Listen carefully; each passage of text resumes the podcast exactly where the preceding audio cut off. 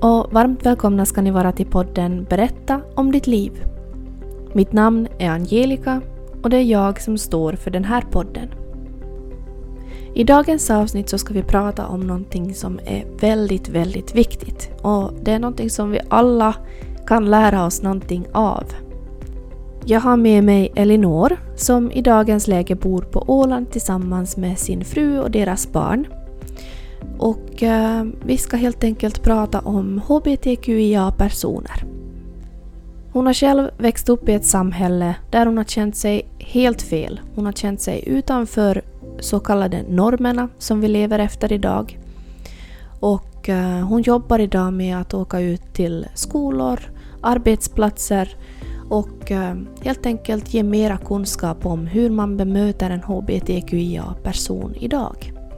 För även fast vi många gånger menar väldigt väl så kan det bli väldigt fel. Så det här är saker som vi ska prata om i dagens avsnitt. Välkommen Elinor! Tack snälla för det! Jätteroligt att ha dig här idag. Tack! Det är spännande att, att vara med. Andra gången jag är med i en podd, eh, men första gången då träffades vi live. Eh, så det här är lite, eh, lite annorlunda, men spännande. Nej men eh, detsamma. Det här är ju andra gången som jag också spelar in ett avsnitt på distans. Och nu har vi lite fnurr på tråden här, så vi kan inte se varandra, men vi kan förhoppningsvis höra varandra genom hela, hela samtalet. Vi hoppas på det va? Ja, det ska vi hoppas. Vill du berätta lite kort om, om dig själv och eh, ja, vad vi ska prata om idag? Jo, absolut. Eh, Elinor heter jag och eh, boendes på Åland. Eh, det lilla öriket. Och, eh, men som du hör så är jag ju såklart inte härifrån utan jag är från Sverige, från Skåne. Uppvuxen eh, Eh, mitt i Skåne in, ehm, eh, på en liten eh, ort. Och eh, har sedan bott eh, i Stockholm och bott i Gävle och, och, sen så var jag nere i Skåne en sväng igen och bodde i Malmö och sen upp i Stockholm igen. Och, och sedan för eh, snart fyra år sedan så flyttade vi över till Åland. Så här bor vi nu i sedan, ja i snart fyra år då har vi bott här. Och eh, idag så ska vi prata lite om att, att växa upp och att leva mm, sitt liv utanför de här eh, normerna som finns i samhället, de här osynliga reglerna som vi alla kämpar med hela tiden. Eh, och vissa eh, ser de här normerna och vissa ser inte det och ibland upptäcker man dem och ibland så upptäcker man inte dem och så vidare. Eh, och detta är väldigt intressant. Alltså, alltså jag jobbar med det här numera och ska till exempel imorgon ut och prata med två femteklassar och eh, en sjätteklass om de här eh, sakerna helt enkelt. Jag har jobbat med det här i två och ett halvt år om, om alltså just om, om med hbtq, eh, hbtqia som vi säger här på Åland och har identifierat mig eller jag har varit hbtqia-person hela mitt liv. Eh, och när jag nu arbetar med det här och läser väldigt mycket om det och, och forskning och, och, olika vetenskapliga rapporter och undersökningar och så vidare så har jag också förstått väldigt mycket om mitt eget liv. Så jag tycker det kanske kan vara intressant att lyssna på och att det kan vara flera som kan känna igen sig eller, eh, eller inte alls såklart. Men, men jag tänker att det kan vara intressant att höra för lyssnarna. Ja, absolut. Det tror jag. Och det är ett väldigt viktigt ämne att prata om också. Jo, det är det ju. Och eh, jag har jobbat i, eh, som sagt i två och ett halvt år har jag varit ute och gjort sådana här certifieringar, utbildat alltså vuxna människor på, inom verksamheter, alltså både företag och föreningar och inom eh, sjukvård och så, för att göra sån här hbtqia-certifiering. Och man kanske kan tänka sig att det är ett väldigt, väldigt smalt område det här med certifiering och kunskap och utbildning inom det. Eh, men det handlar ju egentligen om bemötande väldigt, väldigt brett. Hur vi faktiskt fungerar när vi möter en annan människa. Hur, hur vår hjärna, vår gamla stenåldershjärna, hur den fungerar när vi eh, kategoriserar människor och, och liksom vad som ligger bakom de här olika föreställningarna och så vidare. För det gör vi ju alla hela tiden. Ehm, och, eh, så att det är ganska, det är ett väldigt bred utbildning och det här med det, kan, det kanske kan låta liksom varför ska vi behöva utbildningen om en, om en minoritetsgrupp och så vidare men det handlar ju om, om eh, att låta människor få vara den de är och, och då behöver man ha kunskap om hur vi alla fungerar. För oftast så vill vi ju väl, eh, i de flesta, flesta fall så vill vi människor väl när vi möter en annan människa. Eh, men ibland kan det bli väldigt tokigt när man, när man tänker, utgår kanske från devisen att ja, men jag möter alla människor likadant till exempel. Gör man det så blir det knasigt helt enkelt och så vidare. Så att det är nog viktigt just det här med kunskap, att, att ha kunskap om dels hur vi fungerar, dels vad man själv, vilka föreställningar man själv har och hur man faktiskt eh, möter andra människor. Och sen är det viktigt att ha kunskap om, om begrepp, begreppen. HBTQIA, vad står de här bokstäverna för till exempel och så. Nej men det har du riktigt rätt i. Mm. Och det är ju en orsak till att jag också ville ta in någon som har den här kunskapen, besitter den här kunskapen och kan förklara för, för mig och för alla som lyssnar mm. vad det är. För som du sa att man kanske har en mm. sån här grundtanke att man vill bemöta alla människor likadant. Och, och ja, visst det är en, en bra tanke mm. att man liksom respekterar alla men, men det är väl kanske det här att man måste respektera alla för den unika person som de är. Och det kan ju också innebära att man behöver lite så här ja, anpassa sig efter personen. Exakt, och det är väl ofta där det går fel. Och jag tänker också att om jag möter på någon person som, ja, som inte kanske är den här, hör till de här normerna som du pratar om, så, så vill jag som person, så jag vill verkligen göra allt vad jag kan för att den personen ska känna att hen får vara den, mm. den, den är. Men det är svårt mm. då man inte har den här kunskapen. Och att vi är rädda för att göra fel. Vi är så väldigt eh, vi är ju det, vi, vi vill väl men vi är hemskt rädda liksom för att råka säga fel och liksom göra personen i fråga kanske ledsen eller obekväm eller kanske till och med kränkt och så vidare. Och det, vi är så rädda för det, såklart. Men det, så därför tänker jag att det, precis, det är väldigt viktigt att prata om det här eftersom, för jag tänker så här, vi gör ju oftast det lite svårare än vad det är. Att eh, vi vill väl och om vi möter en person som vi till exempel inte kan liksom klura ut kön, för det är liksom det första vi, när vi träffar en ny människa, då, då är vi ju snabba som geparder på savannen, liksom. vi skannar eh, direkt, liksom. det går blixtsnabbt och skannar av eh, så här ytliga attribut. Vilket, vilket kön, det är det, det, det är det vi primärt tittar efter. Är det en kille eller är det en tjej? Och eh, kan vi då till exempel vid ett första möte inte avgöra om det är en kille eller tjej, då, då har vi väldigt, väldigt svårt att eh, fortsätta med den här konversationen om vi eh, för att vi, vi är fullt upptagna med att titta efter bara, nej men kanske är det en tjej, för titta där, eh, hen har ju liksom eh, smink till exempel. Eh, och det är någonting vi förknippar oftast med något kvinnligt attribut. Ju. Så bara, ah, men kanske är det en tjej ändå. Eh, bara, nej, fast det passar inte riktigt. Det här känns väldigt lång och ganska så kraftig och då kanske vi mm. tänker att då är det en kille och så vidare. Så att vi är fullt upptagna med att, att försöka ta reda på vilket kön har den här människan så att vi har inte hört ett ord av vad vi har pratat om. Men när vi möter en annan människa och vi faktiskt har som utgångspunkt att vi vill väl och vi vill faktiskt möta den här och prata med den här och, och lära känna den här och så är ju respekt, som du sa, det tycker jag det är liksom en grundförutsättning att man har en respekt för den man möter.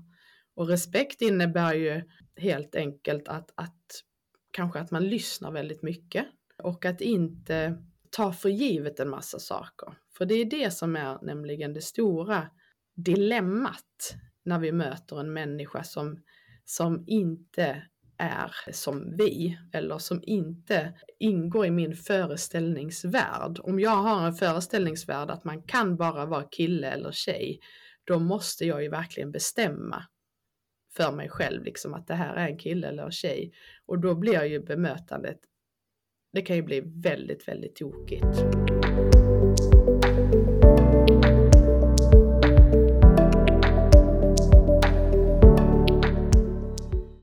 Jag tänker också eh, så här. Det var bara för någon vecka sedan så var jag i en eh, affär och eh, där i kassan så möts jag av en transperson och jag blev så glad att man liksom anställer människor som de är. Samtidigt så fick jag som att, men får jag känna så här att, för det här är ju en människa precis som jag. Det, det ska ju egentligen vara vilken människa som helst. Ja, vet du att jag ser ju alla människor lika mycket värda. Men ändå vet man ju, som du sa, den här stenåldershjärnan, så, så har man ju ändå den här normen att det ska sitta en, en man eller en kvinna på jobb. Men det är så roligt att vi går i den här riktningen, att det håller på att ändras så, så att det liksom är mer accepterat. Men samtidigt så, så pågår det någon konstigt krig inne i hjärnan att, att man inte får känna så här, att det här ska ju vara normalt.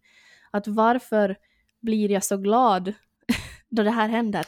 Men, men det är ju så, alltså du får ju du får ju känna vad du känner. Alltså det är ju ingen som någonsin kan ta det ifrån dig. Men, men skillnaden är ifall du skulle ge, på något sätt ge uttryck till den här personen då. Att, att du skulle liksom säga, åh vad, liksom, vad fantastiskt att de har anställt en sån som dig, alltså till exempel eller så.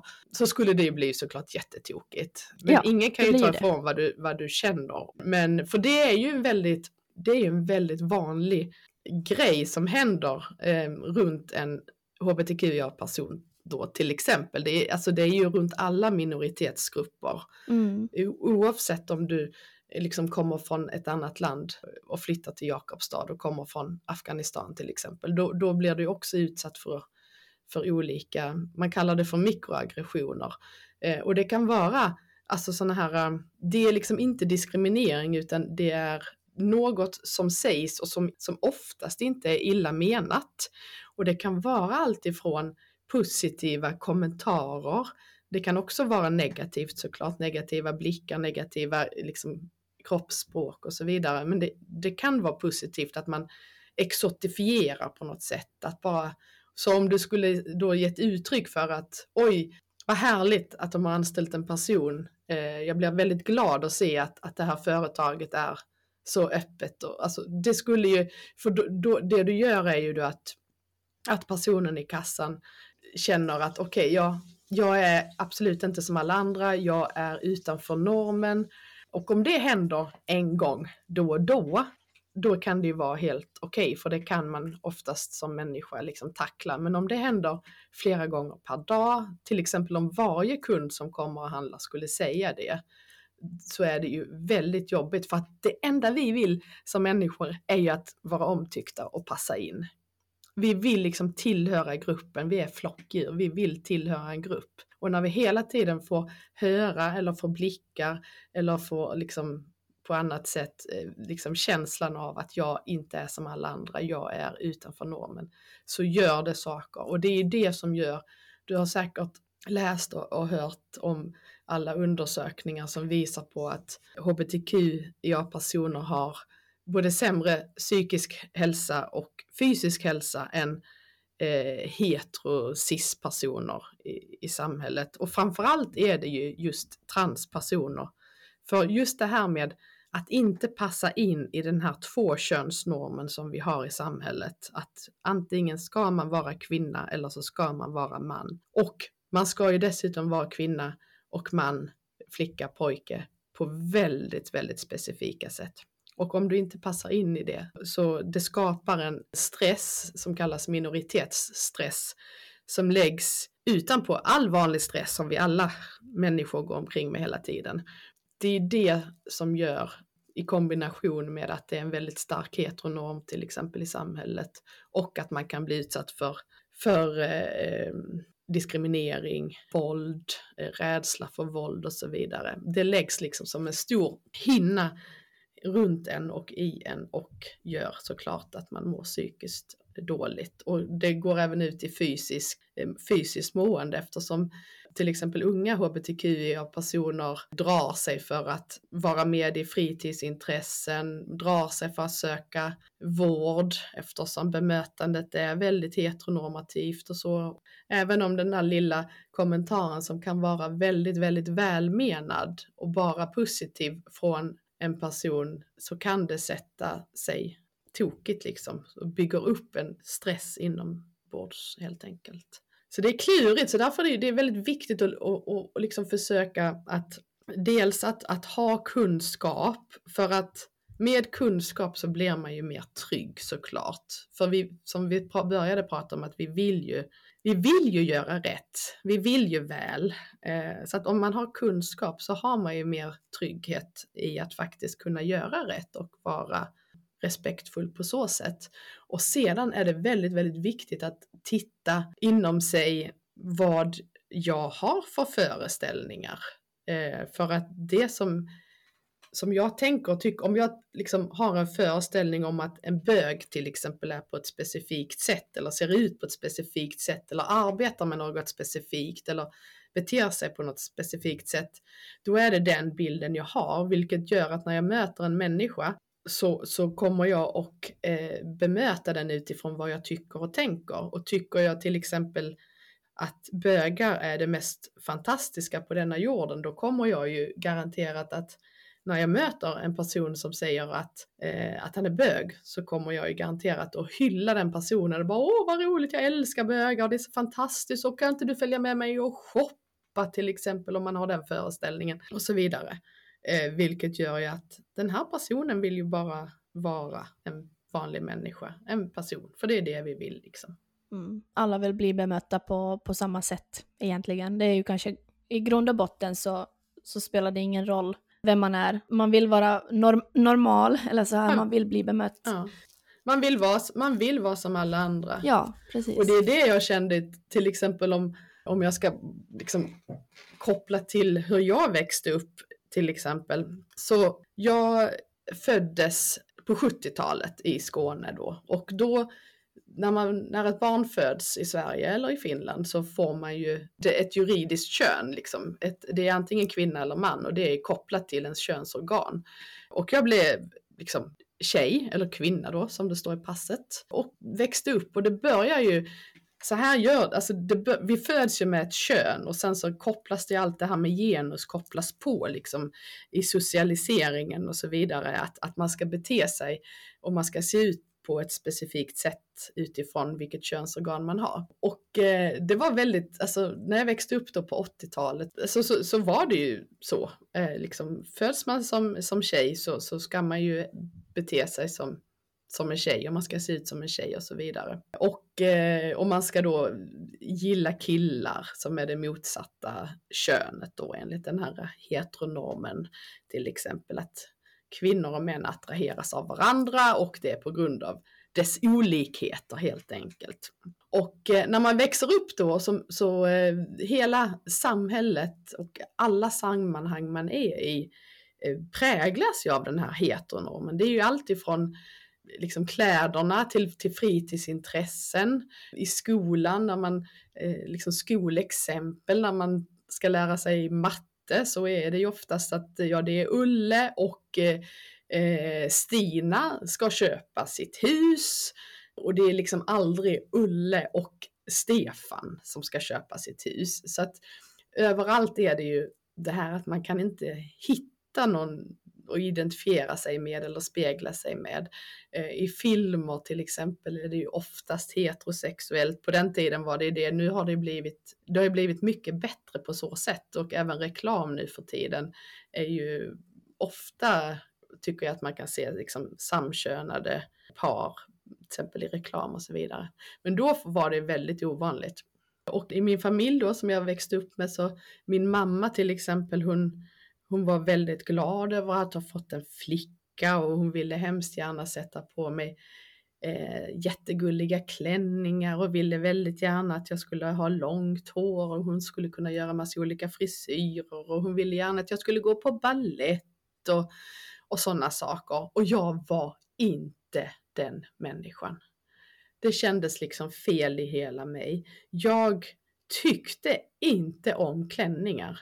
Eh, så när jag blev tillräckligt stor så, så eh, var jag faktiskt jag var så eh, modig av någon anledning att jag ville inte ha klänningar och då behövde jag inte ha det. Jag fick, det var absolut ingen som tvingade mig till det. Och jag ville inte ha långt hår, jag ville ha kort hår. Så att eh, jag hade kort hår eh, ganska tidigt. Och sen så när jag själv kunde välja så kanske jag hade lite längre hår. Men, sen, men det är just det som kändes viktigt, att själv få välja. Eh, och jag tyckte hemskt mycket om att ha slips och gick och rotade i pappas gamla slipsar och hittade slipsar som jag gillade och, och så. Och jag älskade fotboll till exempel. Jag älskar att spela fotboll. Eh, så jag gick lite på ballett men jag tyckte att det var fruktansvärt tråkigt. Men då fick jag fick spela fotboll och sen fick jag spela tennis. Så att jag, som väl var så fick jag göra det. Eh, så att jag var ju det som man verkligen kallar pojkflicka, du vet. Ja. Det finns ju ett ja, uttryck för en tjej som, mm. ja, det finns inte motsatsen, det finns inte flickpojke, det är väldigt intressant. Men, och det var liksom inga konstigheter, men däremot så kände jag ju hela tiden att jag på något sätt var en besvikelse för att jag inte levde upp till de här äh, förväntningarna. Mamma hade verkligen förväntningar om, om långt hår och, och eh, klänningar och eh, så att jag, jag, jag, och det känner jag fortfarande idag. Eh, och liksom jag, har, jag är 46 år och känner fortfarande det att jag inte eh, nådde upp till förväntningarna och det är klart att det präglar ju en, ens liv väldigt mycket. Mm. Eh, och liksom när jag runt om blev jag bemött, jag kommer ihåg när jag var sex år gammal så skulle jag vara sån här brudnäbb, jag vet inte om det heter det i Finland, brudnäbb, men jag, alltså tär, tärna, nej, brudnäbb liksom. Min, min morbror skulle gifta sig, ja, och jag och min bror skulle vara, och han hade han hade liksom, fick ha vit skjorta och han hade någon fin liten slips och, och jag var tvungen att få uppsytt en klänning. Och det skulle vara vita lackskor och det skulle vara... Så där stod jag med mitt korta hår och det. Men när vi kom i alla fall dagen innan tror jag var, vi skulle träffa prästen och vi skulle repetera och då hade jag kort hår och en grön och svartrandig slips. Och prästen vänder sig mot mig och frågar, eh, vad heter den här lilla pojken då? Mm. Bara, Elinor! eh, den här chocken. Och det är så, så har det ju varit väldigt mycket liksom att, att han då tog för givet att bara för att jag hade kort hår och slips så skulle jag vara en pojke istället mm. för att eh, bemöta mig och låta mig själv berätta vem jag var. Och det är så vi gör hela tiden ju, att, att vi, eh, vi tar för givet, för vi letar, vi skannar de här synliga attributen då.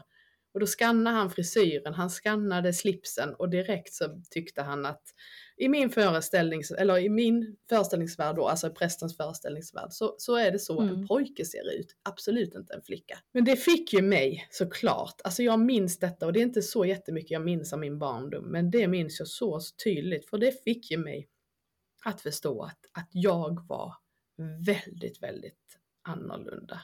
Att om, om, om man till och med säger att jag är en pojke så. Mm. Hur gammal var du då, sa du? Då var jag sex år. Mm. Alltså man brukar ju säga att alltså det här med kön, att man, att man känner av liksom vilket kön man identifierar sig med. Det brukar man ju känna av någonstans vid 3-4 års åldern. Och jag kände ju då att jag var väldigt, att det var väldigt tokigt och att, att jag, min, min, mina känslor som präglades sen, eller efteråt eh, och under, under alla åren innan till exempel 10 år är ju att, att, nej men att någonting måste ha blivit fel. Nej men jag, för att jag, jag tyckte inte om att leka med dockor med min bästis utan det var alltid så här att ja men jag kan, oh, vi kan väl leka lite med dockor då, men sen får du faktiskt spela fotboll med mig. Och det var ju hela tiden det här att, att jag fick höra också från omgivningen att ja, men fotboll det är någonting som pojkar håller på med, liksom inte flickor. Så då, då var det ju en sak att, ja men okej. Okay.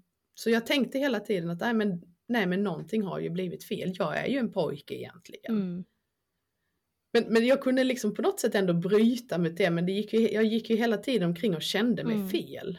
Men det var ingenting man pratade om på den tiden och det var ingenting man liksom, man lyfte inte upp det och, och stöttade eller idag så, så vet jag ju att man kan ju vara man kan ju vara flicka på massa olika sätt. Man, man behöver inte vara flicka enligt den här ramen, men den här ramen, alltså normen för att vara flicka är väldigt, den är väldigt fyrkantig, liksom ramen för att vara pojke och liksom alla de här ramarna vi har i samhället är ju väldigt snäva och begränsande och eh, det får konsekvenser om man liksom petar sig utanför de här ramarna och så. Det, det är ju såklart väldigt svårt för ett litet barn att känna sig otroligt fel, att, att jag det har blivit ett misstag med mig liksom. Jag, jag skulle ju vara född pojke och det har blivit jätteknasigt. Så det är svårt såklart. Ja, det är jättesvårt. Um, men jag tror, jag tror ju att vi går mot rätt håll. Det känns ändå som att det har blivit vanligare att man låter pojkar göra det de vill och göra, låter flickor göra det som, som intresserar dem. Om det då är fotboll eller, eller dockor eller mm. ballett. Men uh, att man ändå... Jag tänker och jag vill tro att det har blivit bättre. Betydligt bättre på, på senaste ja, mm. 20-30 åren. Så tror jag vi har gått ganska mycket framåt. Men vi har ännu lång väg kvar att gå. Ja, alltså för att jag, jag, jag vet inte riktigt egentligen. Alltså vi har ju blivit ett öppnare samhälle. Eh, och, men jag menar, jag var ju, alltså om jag tittar tillbaka på min skolgång och så, så har jag jag har alltid haft eh, mycket kompisar. Jag har lekt jättemycket med, med killarna, jag lekte mycket med tjejerna. Jag var liksom eh, som en kameleont liksom. Jag bara, jag hängde runt med alla och hade liksom aldrig några problem på så sätt för att alla, alla liksom accepterade mig som människa. Och det, det var ganska mycket så på den tiden att jag menar, jag kommer ihåg när jag gick på gymnasiet, det här var alltså på mitten av 90-talet, då eh, till exempel då, då gick vi ju, jag och mina kompisar, vi handlade jätteofta på eh, herravdelningen eller killavdelningen i butikerna. Och gick omkring i stora skjortor och eh, för modet se ut så. Men, men alltså nu för tiden om man går in på en butik så är det väldigt, det är ju väldigt könsuppdelat. Och går du in på eh, tjejavdelning kontra killavdelning på, på H&M till exempel så, så är det ju, alltså det är ju otroligt stor skillnad på de kläderna, hur de ser ut, Eh, och det börjar ju från tidig, tidig ålder. Och liksom om man tittar på hur det ser ut i skolorna så unga i skolorna mår ju väldigt dåligt nu för tiden och det har säkert väldigt många olika orsaker och anledningar. Men jag tror att de här könsnormerna är eh, Alltså jag tror tyvärr att de är väldigt, väldigt starka fortfarande beroende på var man är. Innan vi flyttade till Åland så bodde vi i Stockholm och där upplever jag det som att det är väldigt, väldigt stor skillnad mot att bo på lilla Åland. Vi är alltså 30 000 invånare på hela Åland, så att det är ju pyttelitet. Och att i Stockholm så fanns det en mer öppenhet och självklarhet att, att få vara den man är. Medan när man kommer på mindre ställen så är det väldigt, det är väldigt styrt av, av samhället och ofta är det ju sådana här eh, mansnormer, alltså machokultur och så maskulinitetsnorm som är väldigt, väldigt stark. Att man måste vara, man ska vara pojke på ett specifikt sätt. Det är ju mycket svårare för en kille Eh, eller en pojke liksom som växer upp att bryta mot könsnormen liksom om hur en pojke ska vara och pojke, hur en pojke ska se ut. Det är mycket svårare. Om en kille kommer till klänningen då i, i, i klänningen då i skolan så kommer det få väldiga konsekvenser. Medan om en, pojke, eh, om en tjej kommer i byxor så är det inga konstigheter liksom. Så att jag vet inte, alltså jag tror det, absolut så har samhället blivit mer öppet liksom i våra, alltså i, i Finland och, och, Sverige. Men de där normerna är väldigt, alltså jag tror att, att skolan har ett enormt arbete och självklart alltså hemmet såklart, det är där det börjar med att lyfta de här olika normerna och titta på dem och granska dem och problematisera dem för att sedan liksom försöka förändra dem. Nej, men jag tänker, jag läser väldigt mycket undersökningar och sånt där och varje år är det väl så gör THL den här eh, hälsa i skolan undersökning eh, som där liksom elever och studerande får berätta om hur de liksom mår och hur de upplever skolan och sånt där.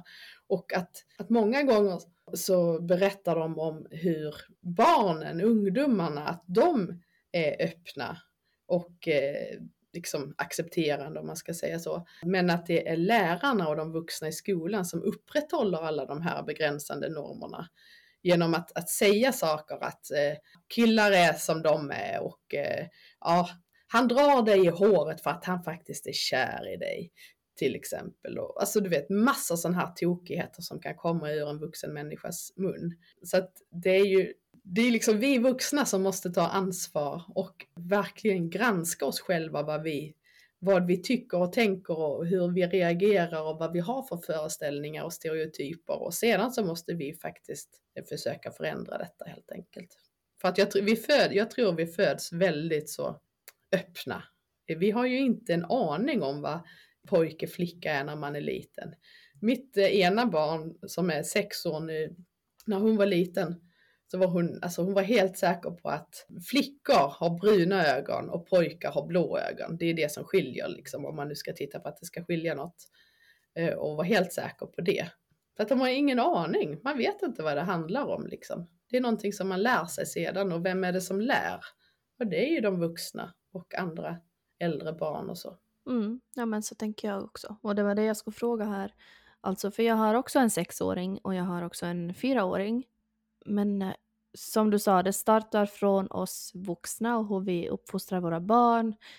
Hur gör man det på rätt sätt? För jag försöker lära mina barn och då i det här fallet att det är helt okej okay att vara precis den man är och att man som nej men att man skojar lite med dem till exempel att ja, har du träffat någon eh, söt kille eller tjej i skolan till exempel, att man ändå som, ja, vet du som, att inte är bara det här för pojken och då att det bara är flickor ja. eller för flickan bara pojkar. Att man ändå normaliserar att, att man kan bli kär i, mm. i vem som helst. Även fast de nu är jättesmå men... Och, precis. Nej men alltså det är ju, det finns en bok som heter, jag tror den heter Ge ditt barn hundra möjligheter istället för två. Som är en jättebra bok som handlar om just liksom hur vi bemöter. För att det vi gör är ju att vi, alltså barn gör ju, alltså de tar ju efter såklart eh, allt vi gör och allt vi säger.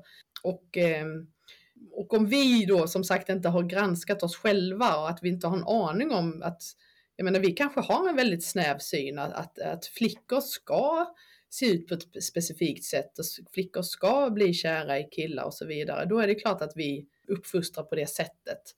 Så att det är väldigt, väldigt viktigt att granska sig själv, alltså lära känna sig själv för att man ska kunna låta ett barn få liksom utforska sig själv och eh, kunna identifiera sig som hen vill. För att det, det är ju det det handlar om att Alltså barn går ju genom massa olika faser genom liksom livet och det börjar ju direkt. Och eh, om vi då hela tiden blir bollade som en flipperkula mellan de här eh, normernas väggar. Att eh, du får göra vad du vill, men det är inom den här ramen. Så att det är helt okej okay att du spelar fotboll, men, men du får inte samtidigt eh, göra det, för att då är vi verkligen utanför normen. Det är okej okay att du spelar fotboll, för det gör ju faktiskt dina kompisar. Men gud förbjude att du skulle klippa håret kort när du är fem år liksom, till exempel. Vi har ju väldigt mycket sådana. Så att alltså verkligen bara, bara liksom go with the flow känner jag att, att leda, lotsa barnen och vara som en trygg figur och faktiskt låta dem få utforska. För att alla barn utforskar kön.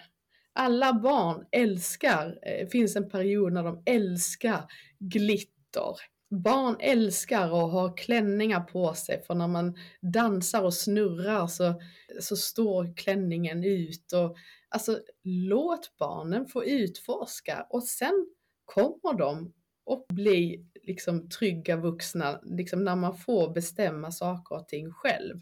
Det finns ju så mycket eh, fördomar så här att ah, men om, om, om en pojke på tre år har på sig klänning då kommer då kommer han och, och eh, bli bög eller då kommer han och tycka att han är en flicka och så vidare. Och det är ju, alltså det finns ju så mycket forskning på det här.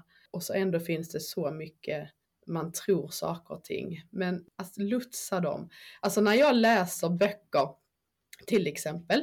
Eh, I många fall, alltså det vet vi i barnböcker, så, så är det ju, jag vet inte hur många procent, men det är alltså det är sån här gigantisk hög procentsumma där huvudrollskaraktären är av manligt kön. Det är liksom helt otroligt. Eh, och många gånger så är det helt irrelevant vilket kön den här personen har så att man kan faktiskt säga hen. Jag menar finskan är ju skitbra på det, det är ju ett föregångsland. Eh, så vet man inte något kön så använder man hen och eh, vet man, har det inte någon betydelse så kan man ju också använda hen helt enkelt. För att man ska som barn, det är just det det handlar om, att, liksom att kunna spegla sig och hitta, hitta förebilder och kunna identifiera sig med, med sin, sin omgivning och så. Och, och vet man då att Nalle Puh kanske är en han, eh, för det är ju Nalle Puh i boken, liksom, det är en han. Då kanske det blir så att, att ett barn som, som är född med snippa kanske inte kan identifiera sig med Nalle Puh, till exempel. Om det sker liksom på många olika håll och kanter. Så att jag tycker det är liksom hålla sig väldigt neutral och låta barnen få, få bestämma. Vill ett barn som har en snopp, vill, vill den personen ha en klänning på sig under en viss period, eller alltid, herregud, vad spelar det för roll? Så, så låt han. Tryck inte in han i någon form av norm. Men den där boken är jättebra. Som sagt, ge ditt barn hundra möjligheter istället för två. Jag minns inte vilka, det är två författare. En fantastiskt bra bok. Och det handlar ju om allt ifrån leksaker liksom. Ja, men jättebra tips. Mm. Verkligen. Mm. Ja, jag kom att tänka här bara på, på det du berättade lite om din uppväxt också, så här att du vill ha byxor och, och ha kort hår och sånt. Så jag, som jag berättade åt dig tidigare så jag bor i Jakobstad, det här är en liten stad. Här är det väldigt, ja, en, här, ganska fyrkantigt i många fall. Och att det är en orsak till att jag också vill ta upp den här saken för lyssnare så att man vet hur man ska bemöta andra, hur man ska bemöta sina egna barn, hur man ska själv tänka lite. Helt enkelt få den här kunskapen. För jag vet om en, ett fall eller en familj där, där en av deras barn, deras, eh, de har väl två döttrar, och den här ena dottern, så hon vill ha kort hår, hon vill inte ha klänning och så här. Och de sitter, föräldrarna, och läser i Bibeln varje kväll och ber för den här, det här barnet.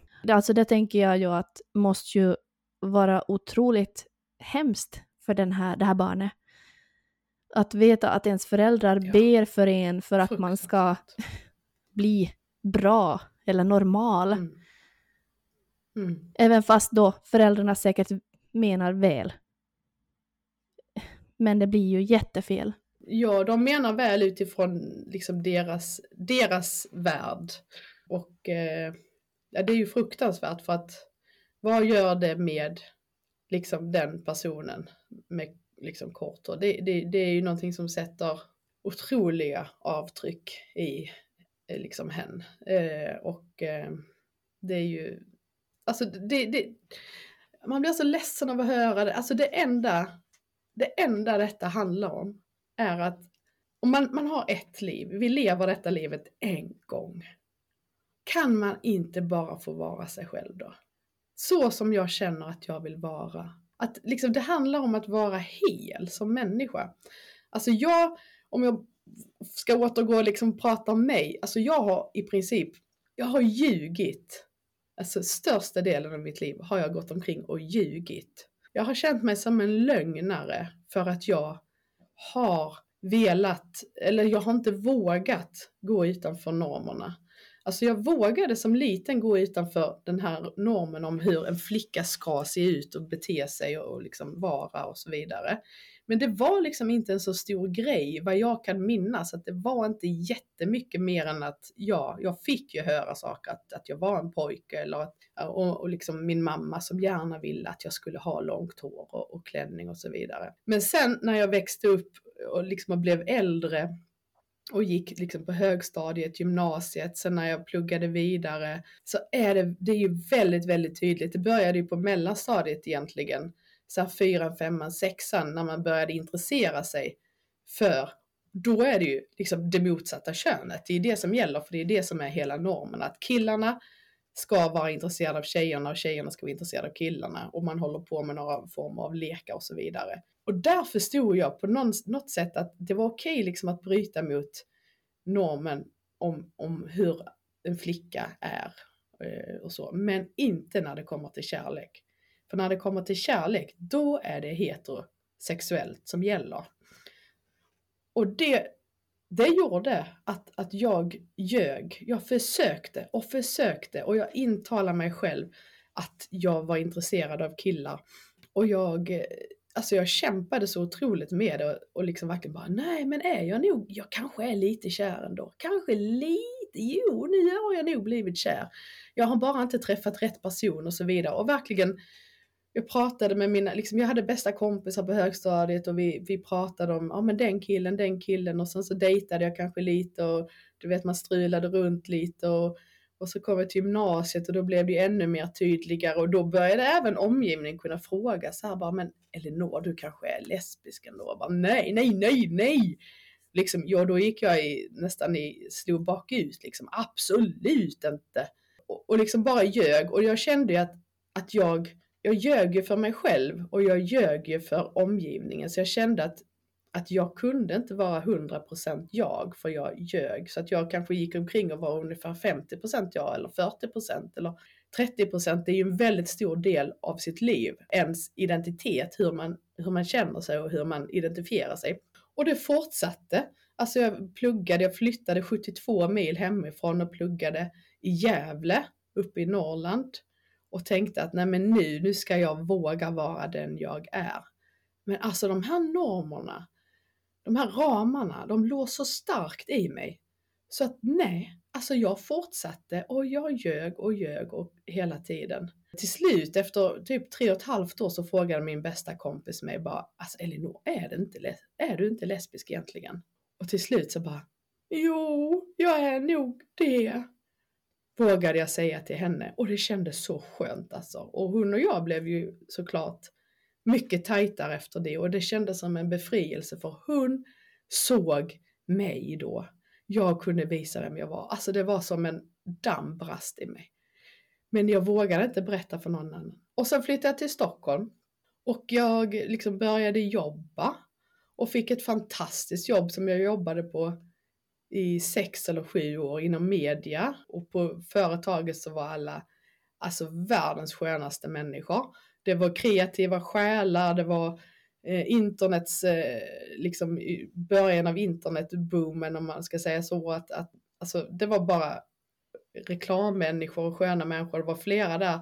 Någon var bög och någon var eh, liksom transperson och någon var eh, lesbisk och så vidare. Men jag ljög hela tiden, fast att jag hade träffat min flickvän, min dåvarande flickvän.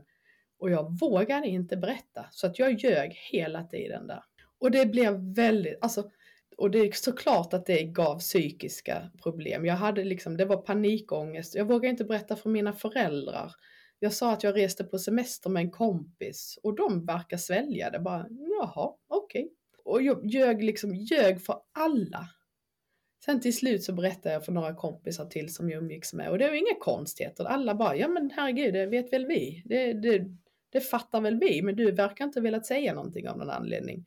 Men då har jag byggt upp så mycket, dessutom hade jag byggt upp så mycket självförakt och skam, för jag skämdes något så fruktansvärt över att jag inte var som alla andra. Alltså så mycket tårar, så många liksom, nätter och kvällar jag har suttit och gråtit och bara varför kan jag inte vara som alla andra? Varför är jag så jäkla onormal? Varför är jag så fel? För jag tänkte, det var ju så jag tänkte också att alla andra var ju på ett helt annat sätt. Men alla är vi ju liksom olika. Men det är det som också är viktigt, vi måste ju prata om det för att vi må se likadana ut och vi är väldigt lika liksom, men vi är alla helt unika, helt olika. Och det här med att jag inte ens på det här jobbet som var så fantastiskt med alla sköna människor, att jag inte ens berättade sanningen där, det gjorde att jag bestämde mig på mitt nästa arbete. Jag ska från första sekund så ska jag berätta vem jag är, för jag orkar inte ljuga en gång till. Jag pallar inte med det. Varpå jag satt på anställningsintervju med vdn, en, eh, ja, och han, han började prata med mig om, ha och din kille då, vad gör, vad gör han för någonting? Och då har jag laddat i så många år eh, att, att inte vara tyst och inte ljuga liksom. Så jag bara Du är inte en kille, du är en tjej! Liksom typ skriker till honom och han bara backar i stolen och han bara okej, okay, okej, okay, okej okay, det är lugnt liksom. eh, och jag bara oj, för, förlåt. Eh, eh, ja. Och, så att, och sen har jag liksom bestämt mig. Och så att jag var gammal, alltså när jag fick det här jobbet så var jag ju, eh, ja, vad var jag? 2008 var det. Hur många år sedan är det? Herregud. Ja men jag var ju över, drygt 30 plus liksom, bra bit. Och har gått omkring och ljugit i så många år. För det är det vi gör. Och det är det de gör med, med, med sitt barn. Att de sitter och läser bibeln och vill att, att hen ska bli frisk och hen ska bli normal. Det handlar liksom om bara familjen, deras egen skam på något sätt. Att bara nej, hur, vad ska omgivningen tycka och tänka? Istället för att bara sätta barnet eh, eller personen i centrum och bara du ska göra det du mår bra av. Du ska vara som du är.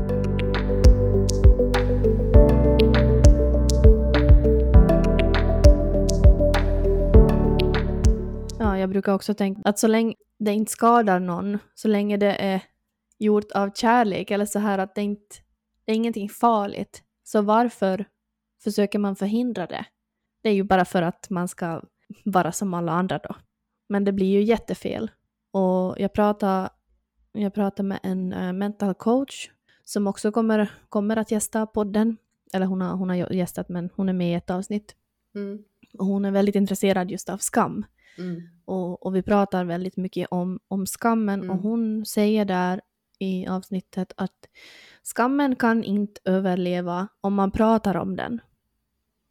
Och jag tycker det är så, det är så bra sagt. Det är sant. Mycket så jag tänker att oavsett mm. vad man än, än lever med för skam, det kan ju vara vad som helst i hela världen. Mm. Och i ditt fall här så det finns ju mm. absolut ingenting ja. att skämmas för, men man växer upp i tron att, att det är skamfullt. Men som du exploderar där inför den här vdn också. Säkert på grund av att mm. man har byggt upp det mm. så många år och så sen då man äntligen får sagt det så kommer det som en mm. explosion. Mm. Och det är så skönt. Mm. Och så då, någonstans så upptäcker man att men varför har jag gått med den här skammen i hela mitt liv? Då det är inte så här farligt egentligen. Det är ju så, det, det, är ju inte, det är inte mig det är fel på, det är omgivningen det är fel på, det är samhället det är fel på.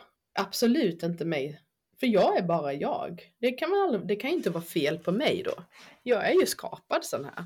Så det är ju helt knasigt. Men det är så intressant det här med, med föreställningar. För då har ju de en föreställning att man ska vara på ett visst sätt. Att om man är född då som tjej så ska man då, då ska man ha långt hår kanske. Att det är fruktansvärt då att, att ha kort hår.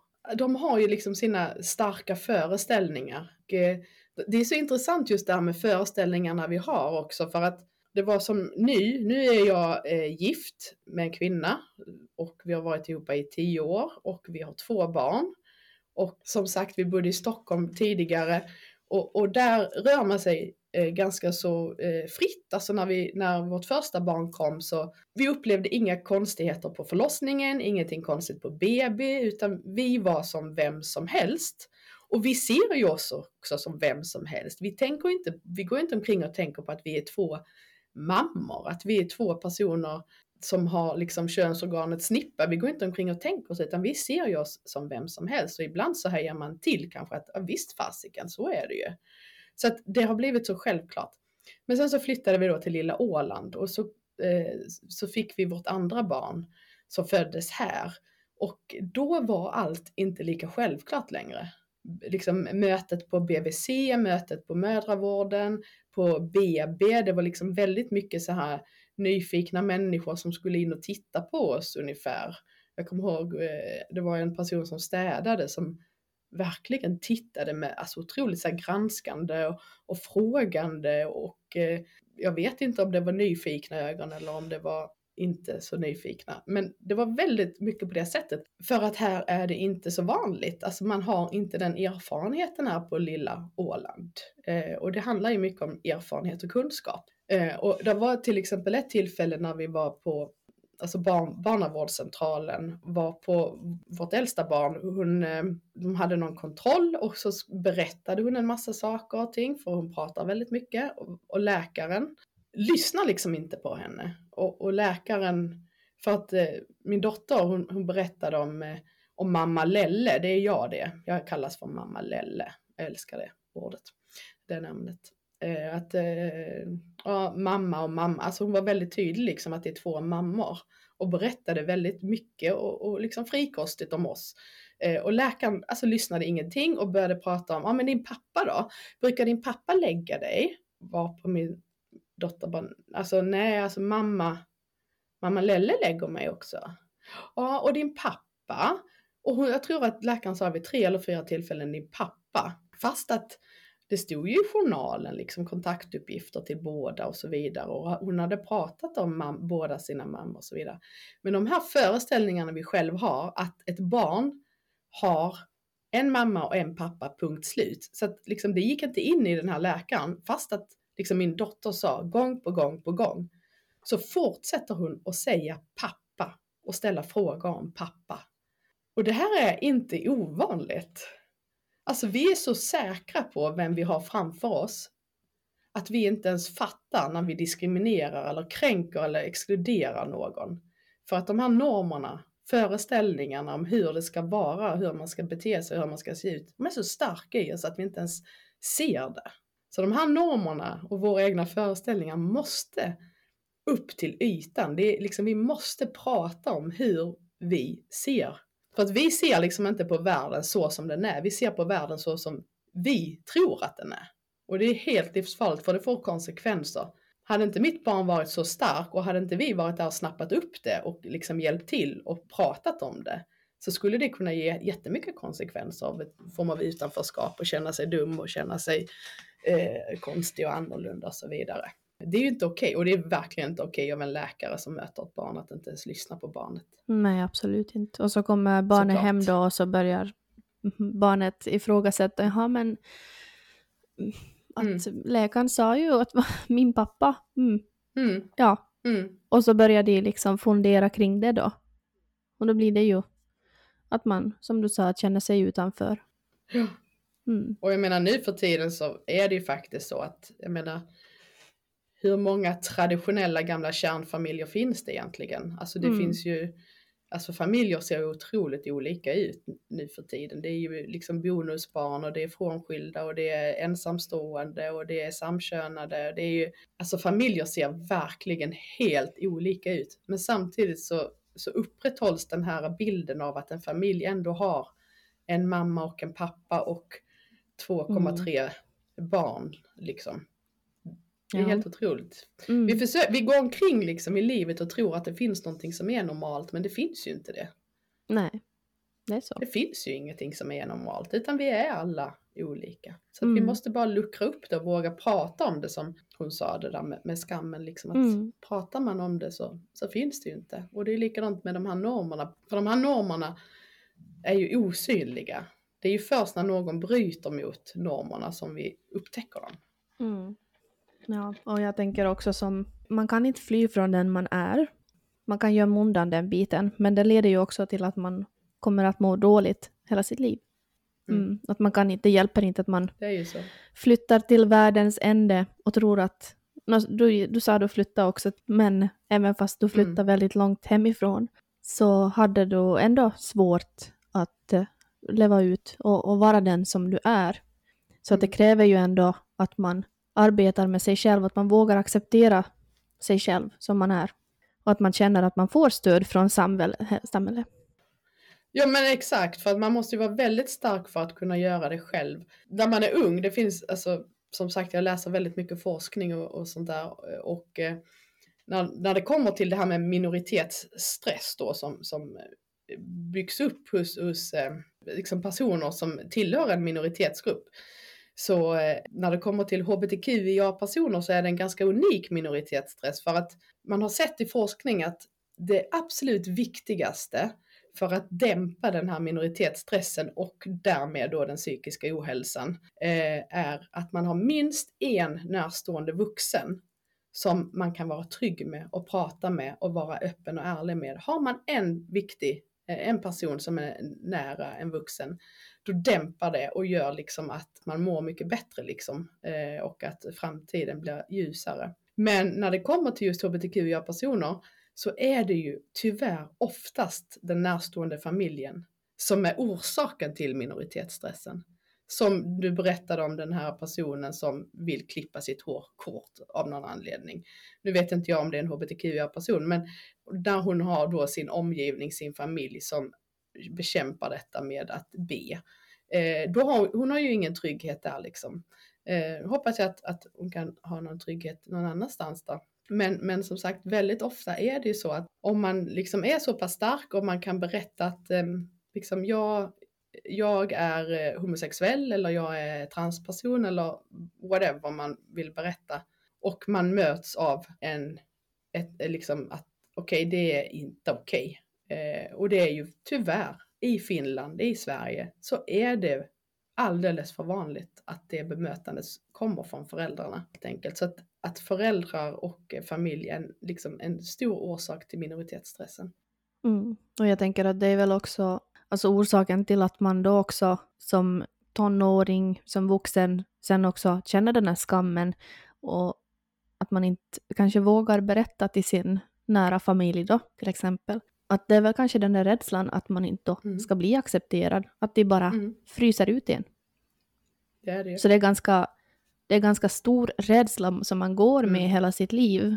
För att det är ju ändå människor mm. som man älskar och mm. som står en närmast och ska, som man själv skulle finnas för som stöd. Ja, alltså det är ju...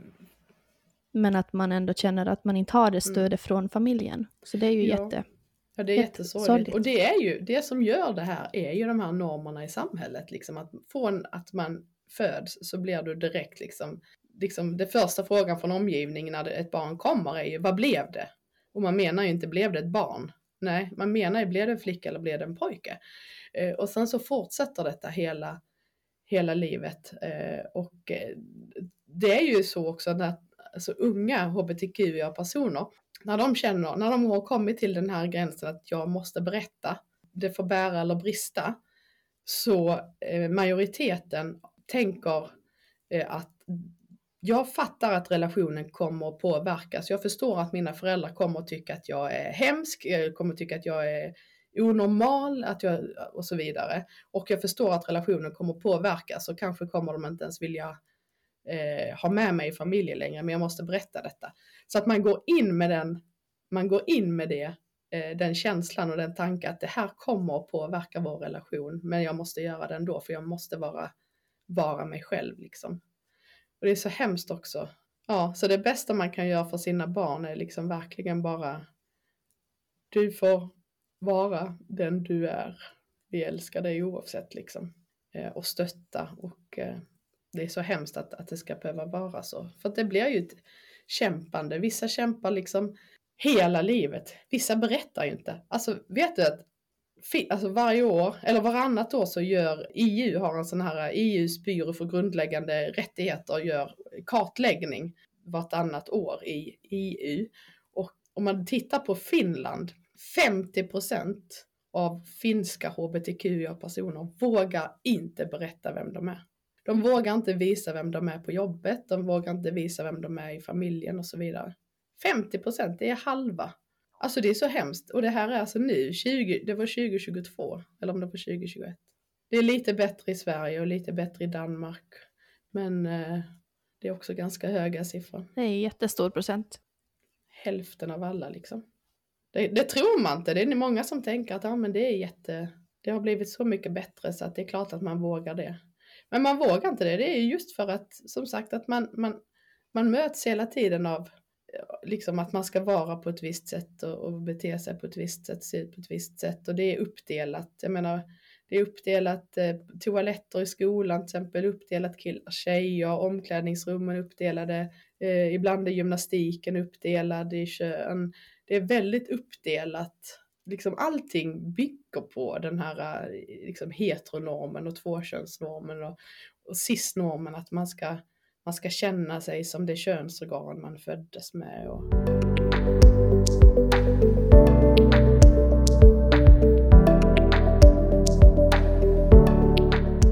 Mm.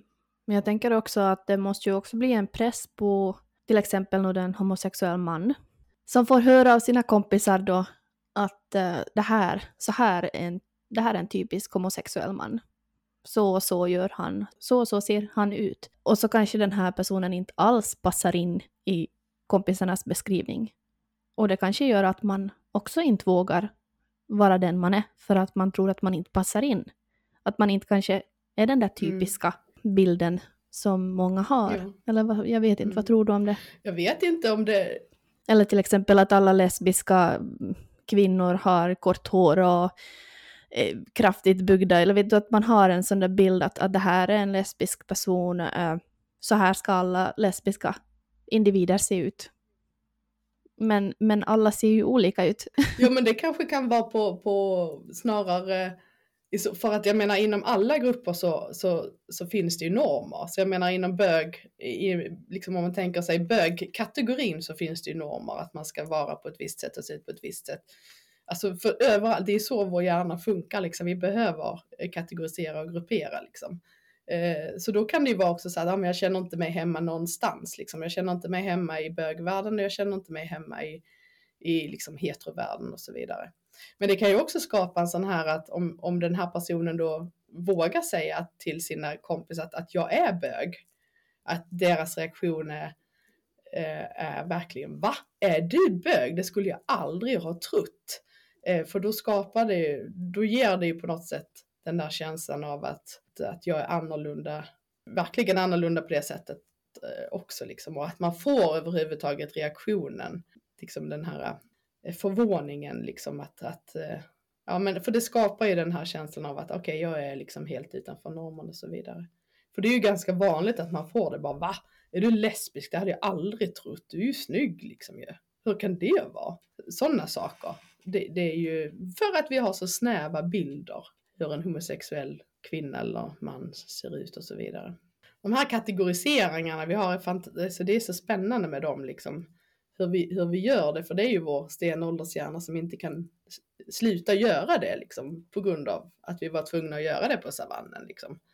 Att, att dela upp. Och alla har vi fördomar för det, liksom, det finns ju inte en människa som kan säga att jag har inga fördomar för det är det vi har hur öppen och inkluderande man än må vara så är, har vi fördomar. Vi har liksom olika bilder av hur vi tänker att en person eh, ser ut eller beter sig. Det är därför vi har så väldigt svårt till exempel om det skulle komma en, en person som kommer från eh, Syrien till exempel, dessutom är rullstolsburen och sedan visar sig vara eh, homosexuell Alltså då, det går inte att ta in det. Det finns inte, det finns liksom inte i de flesta människors syn liksom i föreställningsvärld att så kan en, eh, en lesbisk kvinna se ut till exempel. Och det leder ju liksom till att bemötandet blir väldigt eh, liksom problematiskt, att man bemöter personen utifrån att det är en kvinna och hela tiden pratar om en man kanske, eh, som gör att ja, men då vågar inte den här människan överhuvudtaget visa vem, vem hon är liksom. Det är ganska intressant också. De, jag vet Zeta i Finland gjorde eh, ett försök eh, för några år sedan om att, att göra sån här certifiering, hbtq-certifiering inom äldrevården i Finland. För att tänk dig så här att du har kämpat hela ditt liv. Du har kanske blivit intryckt i normerna och levt hela ditt liv och inte vågat visa vem du är förrän kanske på senare år liksom när du har blivit 50 och starkare och sen så lever du, låt säga i, i liksom 30 år på det sättet och är stark och lycklig och är dig själv. Och sedan så kanske du blir ensamstående om du har haft en partner och så hamnar du inom äldrevården. Och äldrevården, alltså så många trycks tillbaka in i garderoben där för att bemötandet är så heteronormativt att om, man, om det kommer en person dit som är 85 år och eh, heter Greta och eh, man tänker sig att det är en kvinna, då förutsätter man att den personen har en man eller har haft en man och har barn och barnbarn och man pratar på det sättet. Och vi vill ju väl. Ja, och vi vill ju väl. Alltså personerna som jobbar där inom äldreboendet den personen vill väl, jag vill lära känna Greta, jag vill att Greta ska känna sig välkommen hit. Och, och liksom, jag vill liksom ta hand om henne, hon ska känna sig trygg och bekväm. Men det som händer med Greta är att hon sitter liksom lite i händerna på en person som ska ta hand om henne för hon kan inte ta hand om sig själv längre. Och hon är 85 år och hon kommer antagligen inte ens att svara på de frågorna utan bara mumla någonting kanske undflyende för hon, hon vill inte berätta att vet du, jag var gift med en kvinna. Hon hette Kerstin, vi var gifta i 35 år men nu har hon gått bort. Och jag hade, jag har inte fött några egna barn men jag och Kerstin vi har barn ihop. Alltså hon kommer inte berätta det för hon vet inte vad som händer med vården då. Kommer hon att bli bra bemött? Kommer de att fortsätta ta hand om henne så som hon är värd att tas hand om? Eller vad händer? Så därför så majoriteten av personer som har levt öppna, som kommer till ett äldreboende, de går tillbaka in i det där skåpet igen alltså. Och det är så jäkla sorgligt.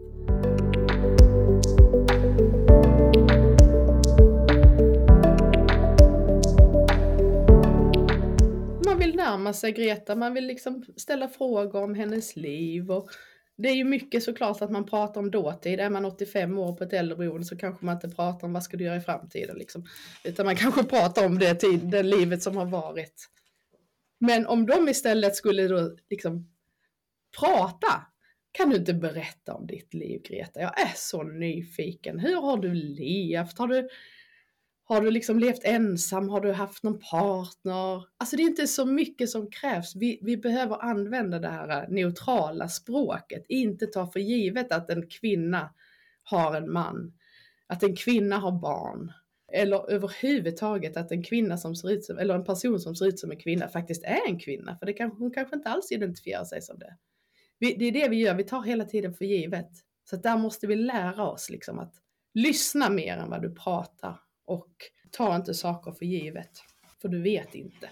Mm. Jag har aldrig tänkt det från den, dess perspektiv, det är väldigt intressant. Ja. Jättetråkigt också, men, men det är ju som man tänker. Ja. Och det är ju som du sa, det är absolut ingenting illa menat, utan det är bara, det är bara som man tänker. Mm. Och det är mm. så svårt, för att det är ju det. det, det vi måste kämpa med det hela tiden. Mm. Och har man, bara, har, man, har man börjat att lära sig lite om det här med de normerna som styr, alltså normerna styr ju liksom hur vi är. Det styr ju vår attityd, det styr våra värderingar. Och med det så styr det vårt bemötande tillsammans med vårt bagage. Liksom.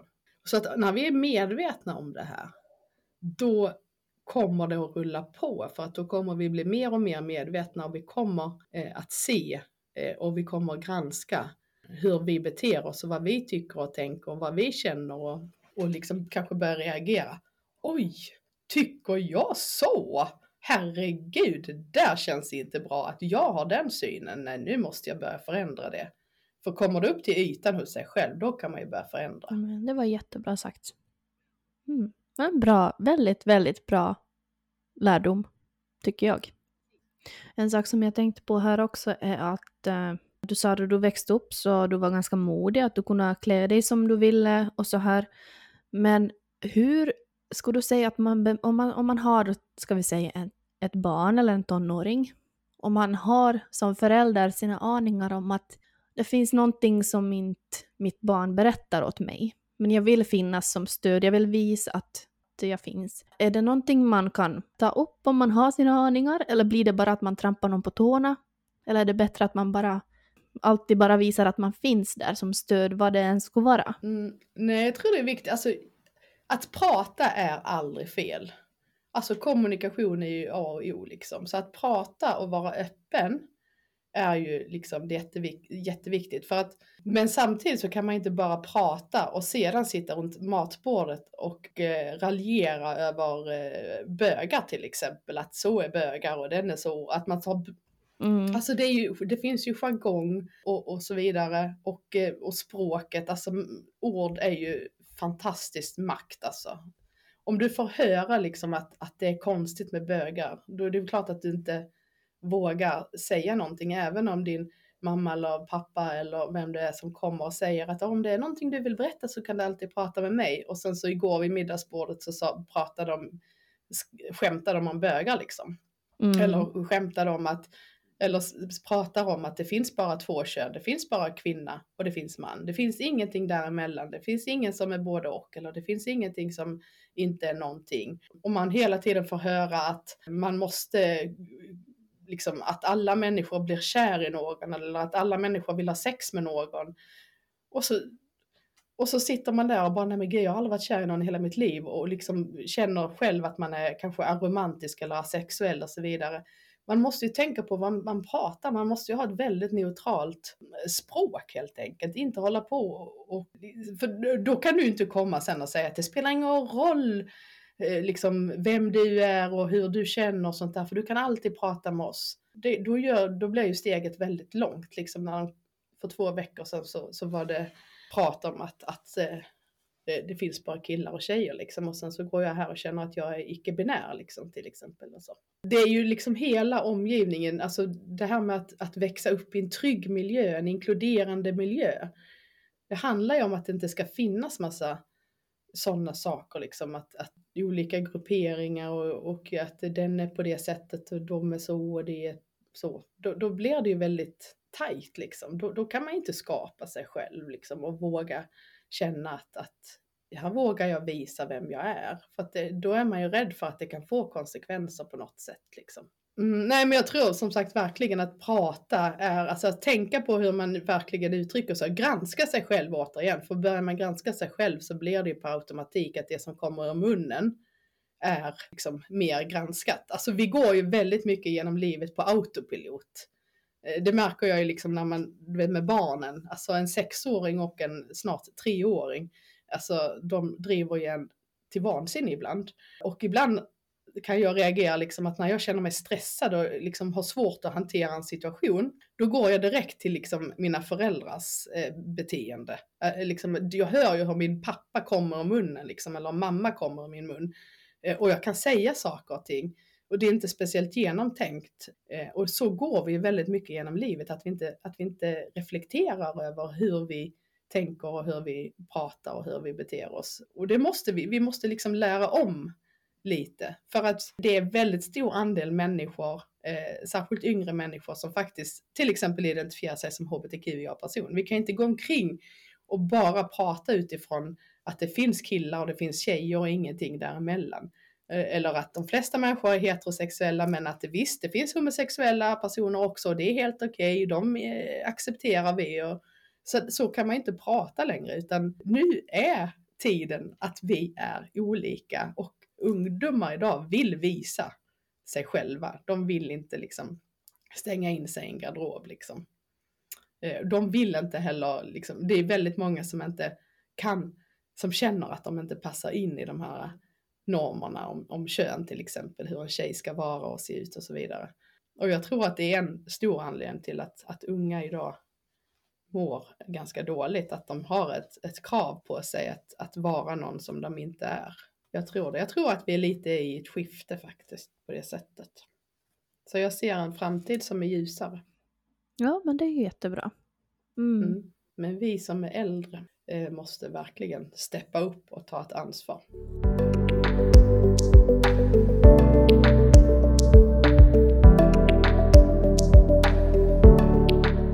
Jag återgår ännu till min fråga så här.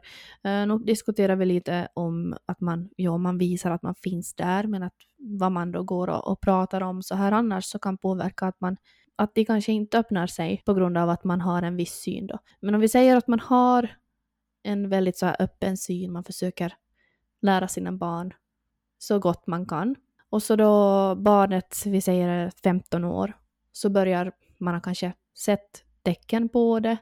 Man, som förälder så, så tror man i alla fall att man känner sina barn väldigt bra. Och, och det gör man ju också till viss del. Men om man, om man ändå liksom har den där magkänslan att nej men, kanske min son är homosexuell till exempel, eller min dotter. Är det här någonting man kan lyfta upp så här utan att det blir fel? Att man liksom frågar om, om barnen har tid att prata en stund och man sätter sig ner så här privat. Och att man som förälder kan ta upp det och, och, och fråga att, att är det så att du kanske är homosexuell? Eller, eller blir det jättekonstigt det då?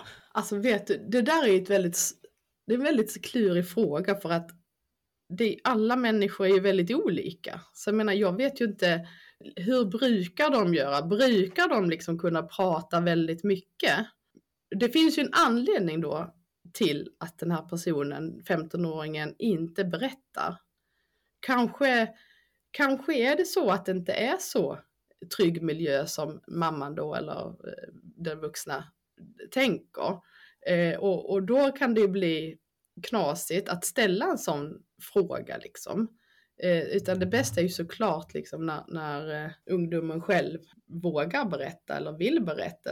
Man vet ju ingen, jag menar så det är väldigt olika från person till person och relation till relation. Jag tänker att det kanske Alltså är, är, man van vid att sitta och prata jättemycket så kan man ju liksom prata, men att ställa en sån fråga direkt, det, det känns för då, då har man ju också tänkt att, då har man ju förutsett eller för, tar för givet att, att det måste vara det det handlar om. Det kanske inte alls är att personen i fråga skulle vara homosexuell, utan det kan ju vara något helt annat. Det finns ju så väldigt mycket olika saker man kan, man kan tänka sig och då kan det vara ännu svårare liksom att faktiskt berätta vad det är. Det kanske är så att, att personen känner att eh, nej men jag är en transperson. Jag känner mig inte som som mitt, mitt, köns, mitt juridiska kön, liksom flicka. Jag känner mig inte, utan jag känner mig som en pojke och då kan det vara ett ännu större steg. Så att jag tycker att alltså, det är väldigt svårt. Om man, om man har en väldigt, liksom en relation där man faktiskt, där man faktiskt kan prata och så vidare, då kan man säkert titta på några andra smarta sätt liksom för att liksom få den här ungdomen att, att känna sig mer trygg och så vidare. Men att ställa direkta frågor, jag vet inte, det är klurigt. Och sen så tycker jag att som ofta så är det så här att om man inte är hbtqia-person men, men har en hbtqia-person framför sig så är, är det tyvärr ganska vanligt att man liksom låter den personen utbilda mig som inte, ja jag vet ingenting om, om hbtqia men och ställer massa frågor. Utan det bästa är ju istället att, att skaffa sig kunskap liksom. Och hela internet är ju, det finns ju otroligt mycket kunskap att, att hitta. Eh, och det finns ju även alltså Facebookgrupper eh, till exempel. Eh, om, den här, om det nu är liksom en mamma till exempel så kan ju den personen söka sig till någon Facebookgrupp för liksom, eh, som har barn som är hbtqia-personer. Där kan man få liksom, stöd och hjälp från, från andra och kanske råd liksom hur, hur de har gjort. För att jag förstår, det är ju väldigt, alltså det, man vill ju bara sitt barns väl. Det, men det är svårt att ge liksom någon sån här ett råd eller rekommendation för att det beror ju på som sagt hur relationen ser ut och hur personen är och, och liksom. Mm. Jag tänker att det är ett ganska bra sätt som du sa att man alltid går tillbaks till sig själv också. Att om man då kanske tänker att man eventuellt har ett barn som mm. en hbtqia-person att man kanske istället för att då ställa direkta frågor som kanske kan bli för påträngande, att man kanske då istället tänker på att okej, okay, men mm. mitt barn kommer att berätta mm. förhoppningsvis i framtiden, mm. om, om det skulle vara någonting. Men att nu kan man som förälder kanske mest bara tänka på vad man, vad man säger, vad man har för tankesätt och, och sånt, att man kanske så här öppet mera om det finns tillfällen att man snappar åt sig de här stunderna som, som det kommer på tal och att man där via det på något sätt visar att man, mm. att man är helt okej okay med det. Att även fast inte barn är inkluderade i, i, diskussionen, men att man lite som, så att de, för barn ja. hör ju nog mer än man, vad man tror. Att det är ändå som snappar upp det att okej, okay, men att där sa ju faktiskt min mamma eller pappa ja. eller mina mammor, eller några mammor hade ju troligtvis inte då om, inte. om de har kanske problem att... Nej. nej, förhoppningsvis inte, men att man någonstans ändå... För sådana saker så fastnar ju nog också. Vare sig det är positiva jo. eller negativa jo. saker som, som sägs. Och det kan ju vara att det bara är en diskussion mm. för 20 år sedan som har ja, gjort gud, att ja. man inte vågar berätta. Det där sätter ju sig. Det kan ju vara någonting som hände för jättelänge sedan eller som sades liksom. Men, men det satte liksom att nej men Mm. Jag vet att, att mina föräldrar tycker att homosexuella är eh, äckliga liksom. Det, det, vet jag för det sa de för 15 år sedan alltså. Mm. Det kommer jag ihåg. Det sätter ju sig, gud ja, det sätter sig som en ja. tagg. Mm. Så att, eh, men man får väl bara visa, man kan ju också visa liksom mm. att man är öppen. Man kan ju, inte vet jag, visa att man, att man tycker det är intressant, att man kanske mm. köper en bok som, som är, handlar om, alltså man kan ju visa på olika sätt liksom lite mer subtila eh, saker också liksom att, man, mm. att man själv är intresserad av det och, och att, eller att man är öppen för att läsa en bok där mm. romanen handlar om två samkönade eller eh, du vet ja för att visa, för att bädda lite i omgivningen att det här är en väldigt trygg miljö. Du kan känna dig helt trygg här med oss. så. så kommer det säkert, det tror jag.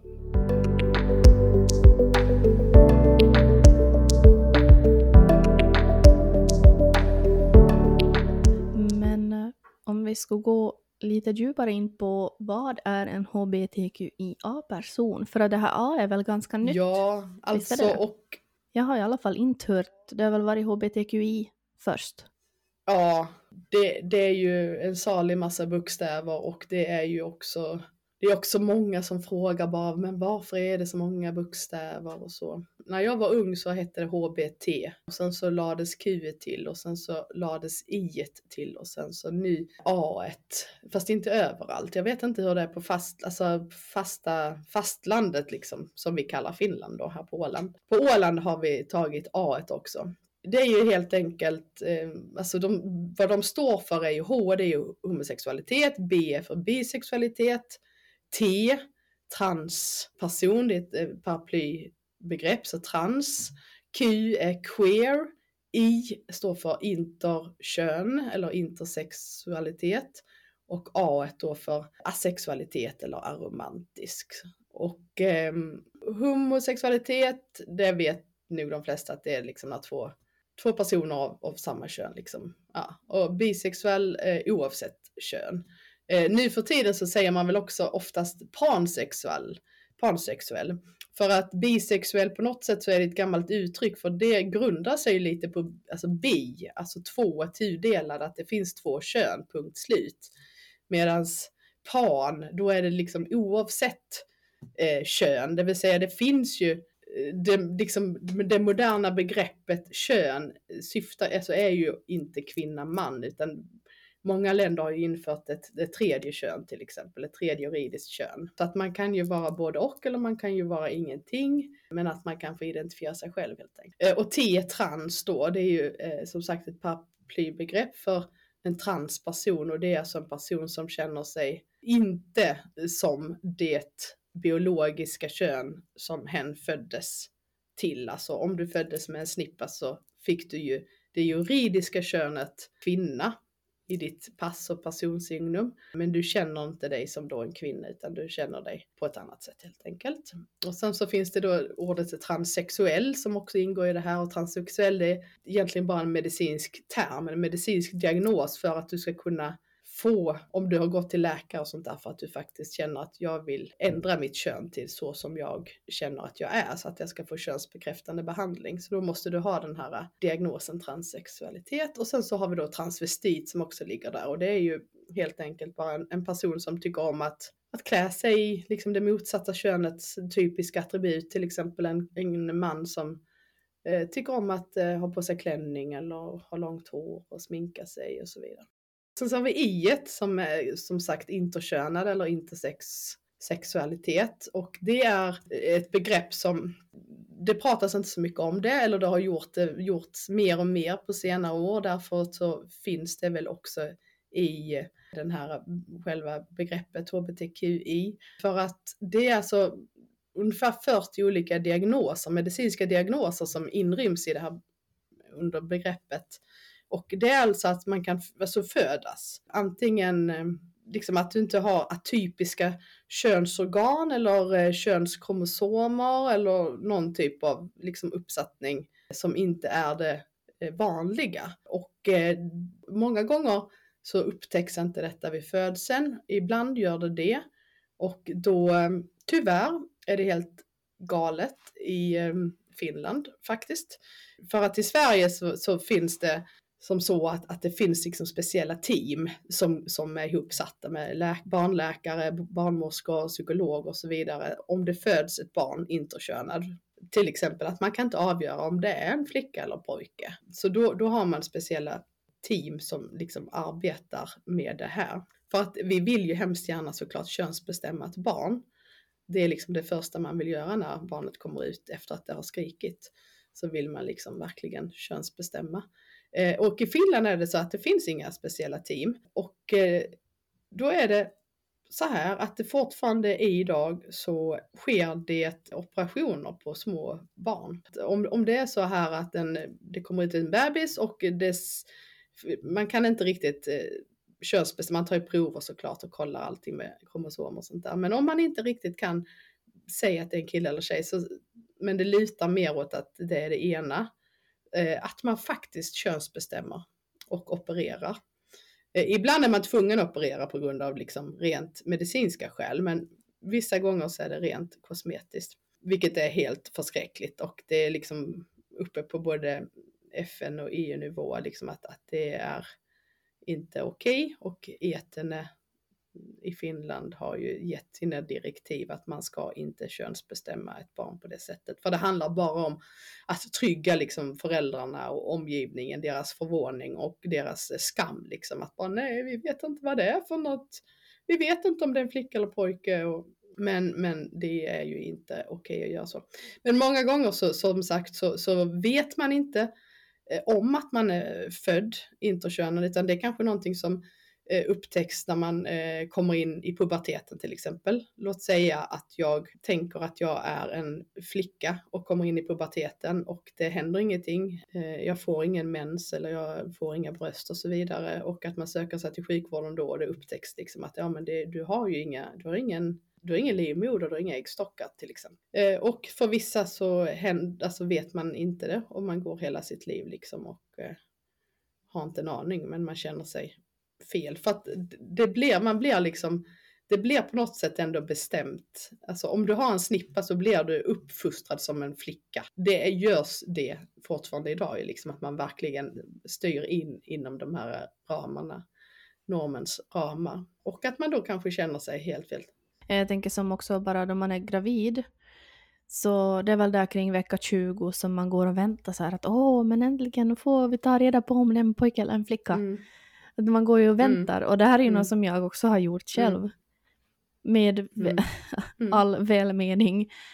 Uh, för man vill ju veta.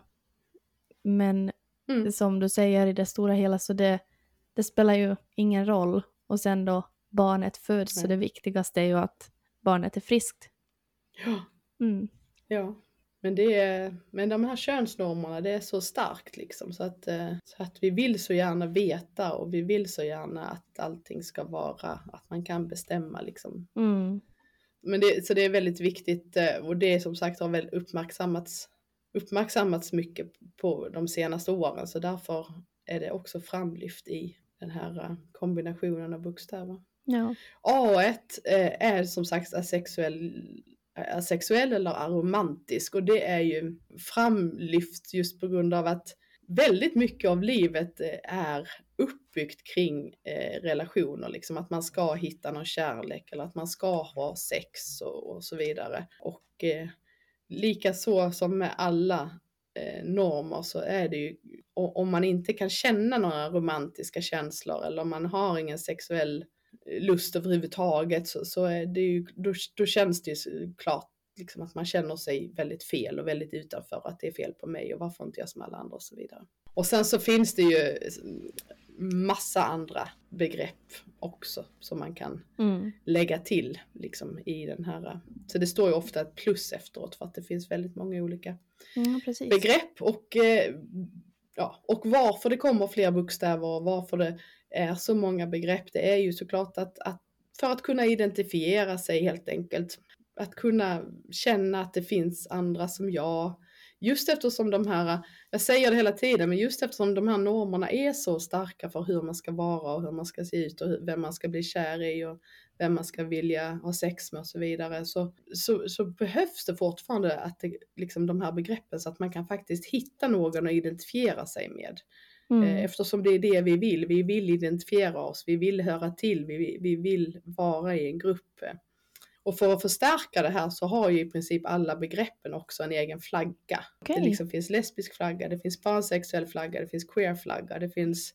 Och queer hoppar vi över. Ja, det HBTQ gör vi. Ja.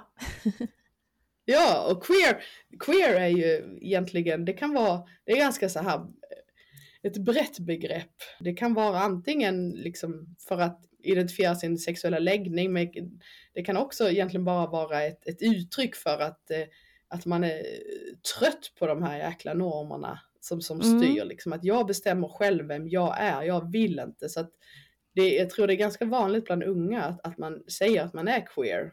Okej. Eh, bara för att man inte vill ha någon etikett på sig. Mm.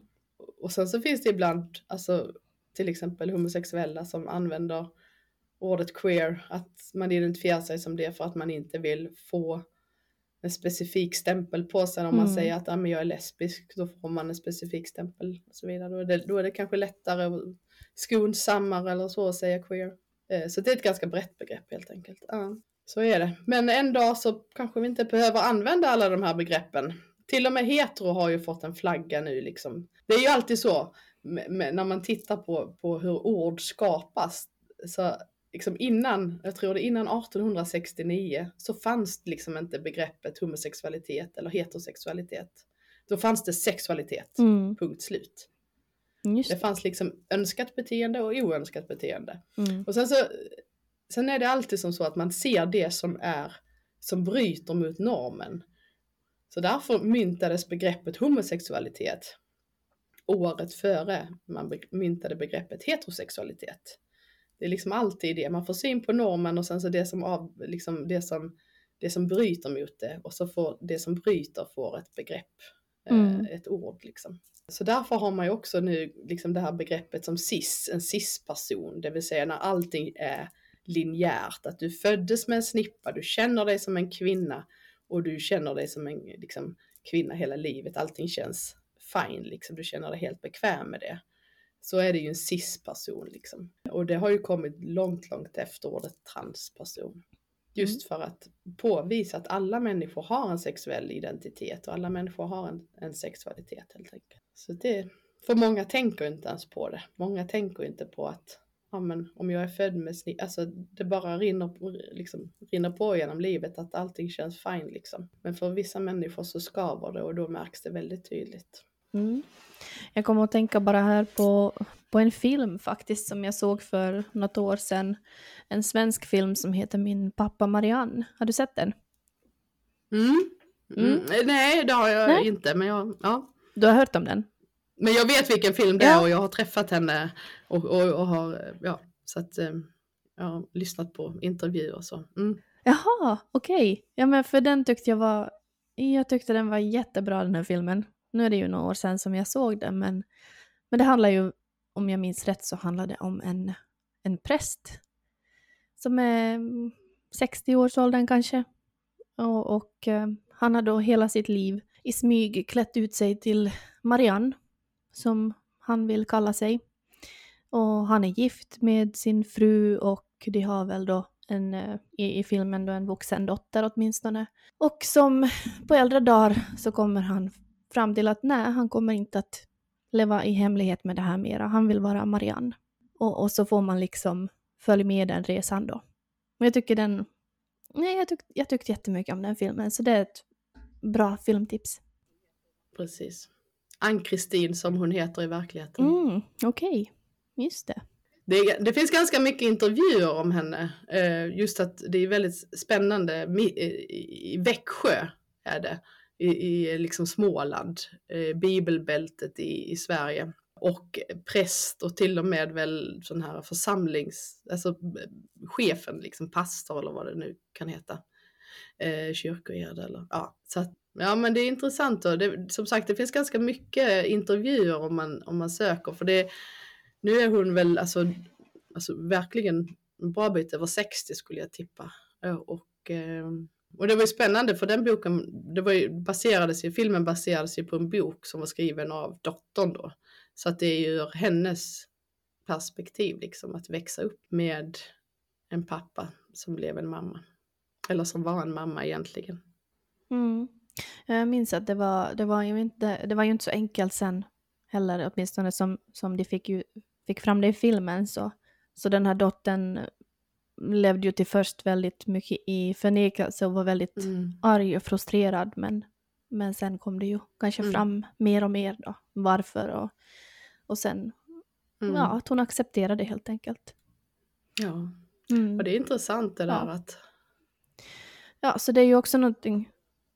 Ja, ja, men man tänker ju bara på något sätt att, mm, att det är unga människor och medelålders människor på något sätt som, som lever med det här, men, men, så är det ju inte. Det är som du sa, det kan finnas på ålderdomshem. det, det här är ju någonting som har funnits hur länge som helst. Men... Alltid. Mm. Jo, men så länge människan har varit människa så har, det ju, så har människor varit olika liksom. Eh, och, och transperson till exempel, det kan man ju läsa långt, alltså många hundra år tillbaka i tiden. Men då är det oftast orsaken till att det har blivit nedskrivet har varit att det har varit en, en kvinna då som har typ förklätt sig till man. Och eh, eftersom man har en man har, varit, har haft högre status genom hela typ mänsklighetens historia så har en kvinna då som har utgett sig för att vara en man har liksom uppgraderat sitt kön och då har man blivit dömd på något sätt. Men det står liksom aldrig skrivet, i princip aldrig i alla fall, om en man som har då gjort om sig till, till kvinna för att då har man ju nedgraderat sitt kön ändå så att då har man ju eh, ja, då får man skylla sig själv liksom. Så det var inte alls, det var inte lika allvarligt på så sätt. Men, men det finns ju berättelser om en kvinna, om kvinnor liksom som har som sagt utsett sig för att vara män, tagit värvning i militären och gift sig med någon kvinna och så vidare och sen blivit dömd helt enkelt för det. Alltså så att nog, och, och liksom homosexuella, det har ju alltid funnits också. Det är sånt som man får höra ibland fortfarande år 2023 att eh, homosexualitet och bisexualitet, att det är ju bara någonting som är påhittat och det är någonting som människan har hittat på och det finns inte i naturen egentligen. För jag tror det är nu 20 år sedan ungefär så var det en amerikansk biolog och forskare som ville titta på detta och eh, studerade extremt mycket vetenskapligt material om djurens eh, liksom sexliv, om man säger så. Eh, och fann att i över 1500, 1500 djurarter så, så fanns det liksom homo och bisexuella beteenden. Så att det är ju mycket, mycket väl dokumenterat eh, att eh, homosexualitet och bisexualitet finns liksom i naturen. Mm. Ja men det är konstigt att det ändå, trots att det finns som forskning på det här, att det finns de här människorna som ändå de är så fast i, i sin envishet och sin trångsynthet att nej, de, de, de blundar för det Mm. Att det som sker i mm. djurvärlden också, det är naturligt. Mm. Men de bara mm. väljer att nej, jag, jag nej. tänker inte. Nej men det är ju så, vissa människor går ju inte ens att prata med för att alltså det, det här med forskning och vetenskap, om inte ens det har något som helst eh, stöd liksom hos eh, vissa människor som, som tror att man kan bara tycka och tänka saker och ting. Så, så eh, ja, då har man inte mycket att, att, att komma med liksom faktiskt. Och om man inte ens vill då, då vill man ju inte heller bemöta människor fint liksom utifrån den de är. Så då, ja, då, det, det, det, vissa människor kommer man ju aldrig att nå helt enkelt.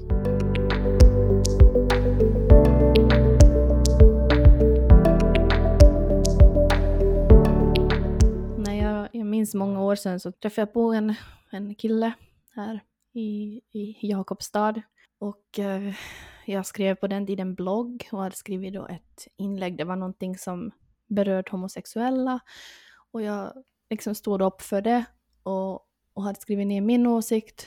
Mm. Och han hade inte, jag delade inlägget på Facebook på min, på min sida. Mm.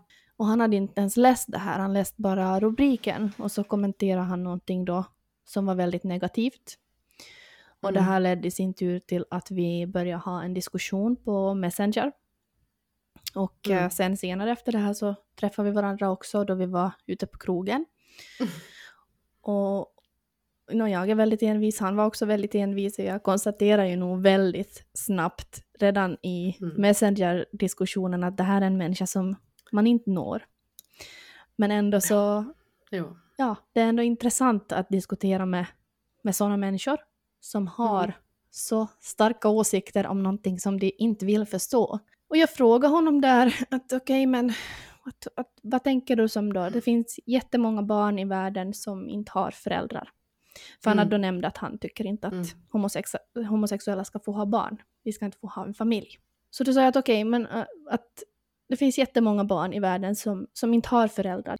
De har ingen som älskar dem. Att, tycker du då att det är som att det är bättre att de lever då på till exempel ett barnhem tills de blir myndiga än att ett homosexuellt par som vill ha ett barn, som skulle ge dem hela sin värld och all sin Mm. kärlek, att de skulle få adoptera det här barnet. Att det är Mm. bättre att Mm. barnet är oälskat och lever på barnhem. Mm. Ja, det tycker jag. Hej då. Och jag var så här, ja, okej, men...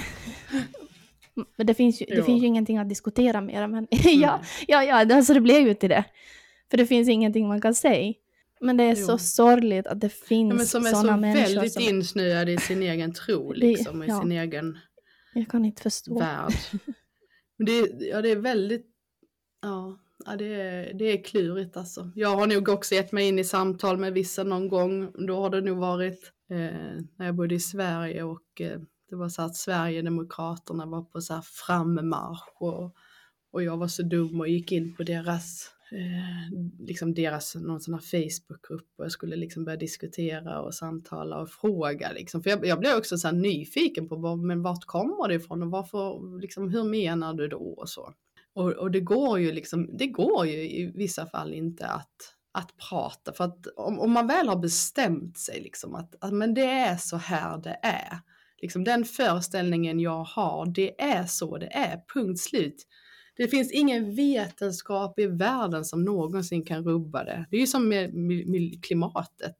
Det finns ju människor som förnekar att, att klimatet förändras och att det är helt naturligt. Fast att all världens klimatforskare liksom, och FN och sånt där liksom berättar och, och, och så vidare. Så bara nej, det är inte sant. Det är liksom, det är bara hittepå.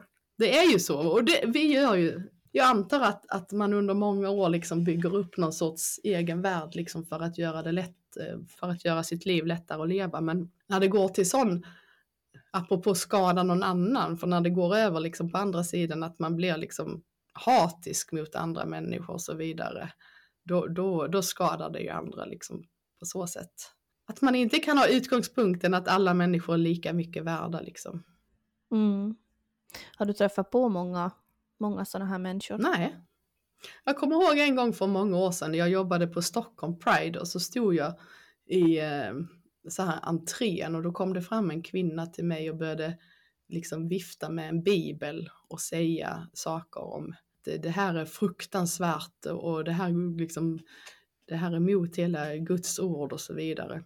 Och, och, jag hade ingenting att säga för att jag har i ärlighetens namn inte direkt eh, läst Bibeln.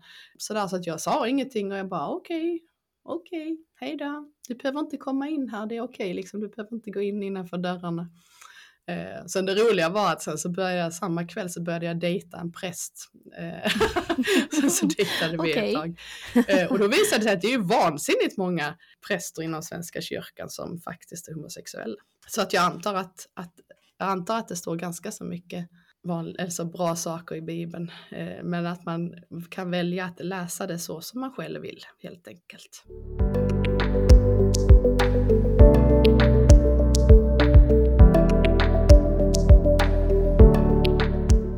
Ja, jag har lärt mig jättemycket idag. Vad härligt! måste jag säga. Så, så tack för det. Jag tror många Ja. andra så har, har lärt sig också en hel del. Och kanske fått lite mera kunskap i hur man Mm. bemöter andra. Och ja, det kommer väl ganska... Vi, vi landar väl i det att man ska behandla andra som man själv vill bli behandlad.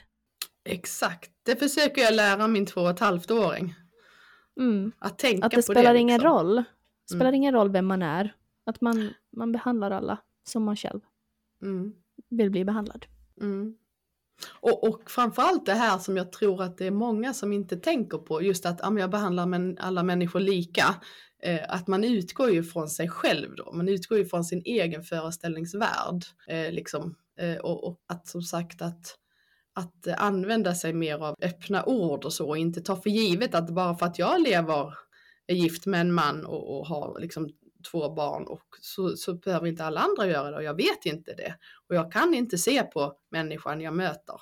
För att den där bögen som jag har i mitt huvud, så ser inte alla bögar ut eh, till exempel. Så att, att, att, man liksom inte tar för givet, det, det är någonting som är väldigt viktigt helt enkelt för att kunna skapa en, en trygghet. Och då kan det också ge tryggheten för den andra personen att faktiskt känna sig bekväm med att berätta vem man är istället för att dölja vem man är kanske eller att ljuga vem man mm. är. Eller...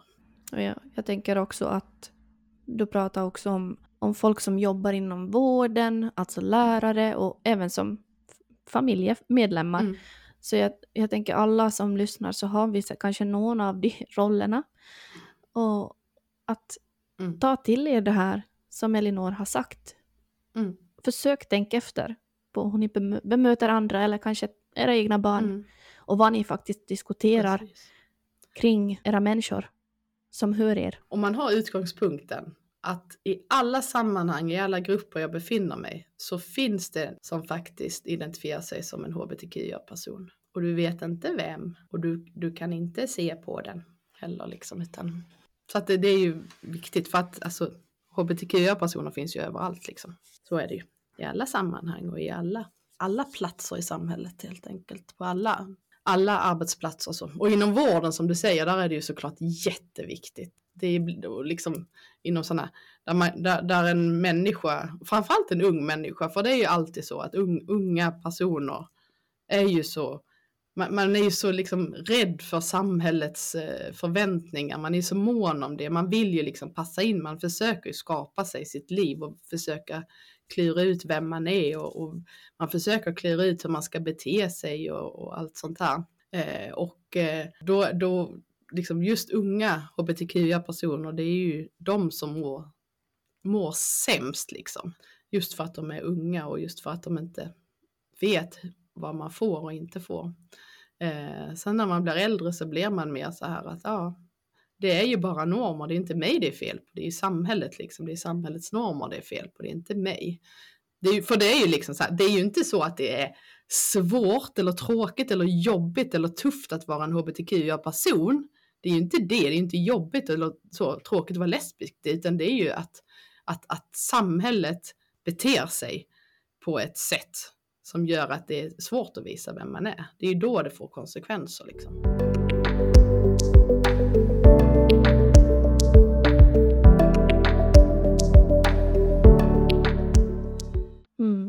Vet du om det här är någonting som, som någon alltså föreläser om i skolor?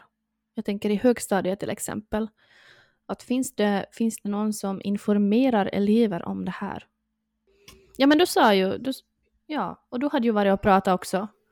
Ja, jag, jag, precis, jag pratar och jag håller på att starta upp företag också inom detta. Men annars så finns ju i svensk Finland så finns det ju företaget som heter Equalita som är ju, just nu gör de väl en jättestor satsning i, i Helsingfors, alla skolor i Helsingfors tror jag, eh, på gymnasienivå tror jag att det är.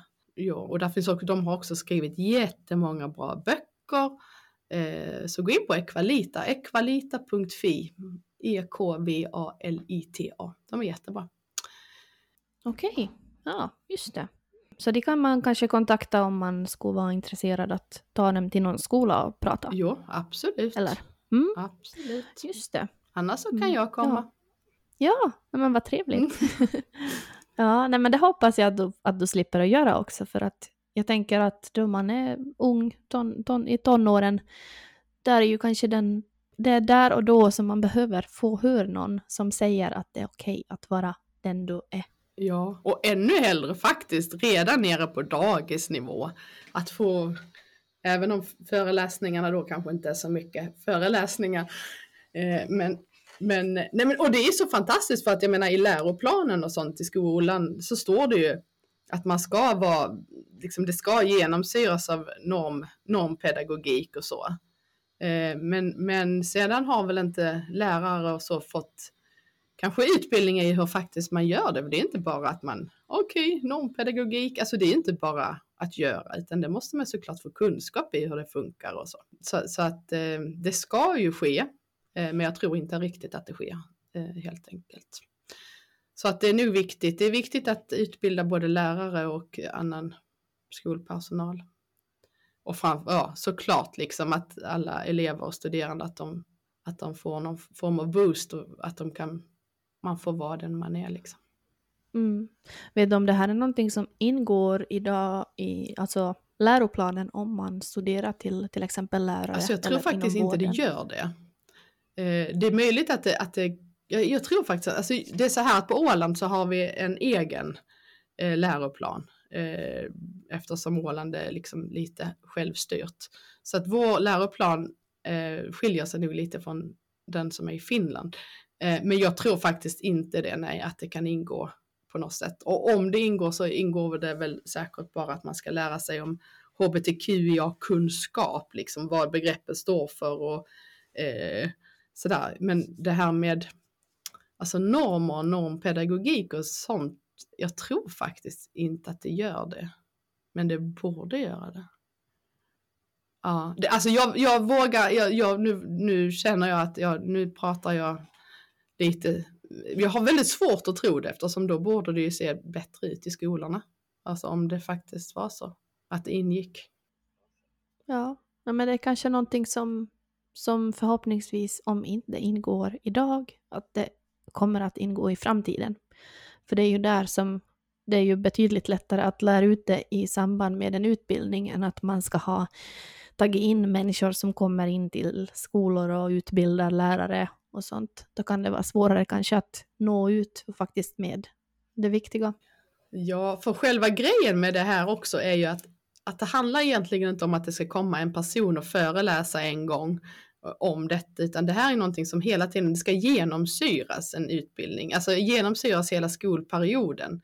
Det ska genomsyras alltifrån hur du bemöter skoleleven utanför klassrummet till i klassrummet, vem som pratar i klassrummet, är det alltid samma personer som får synas och höras?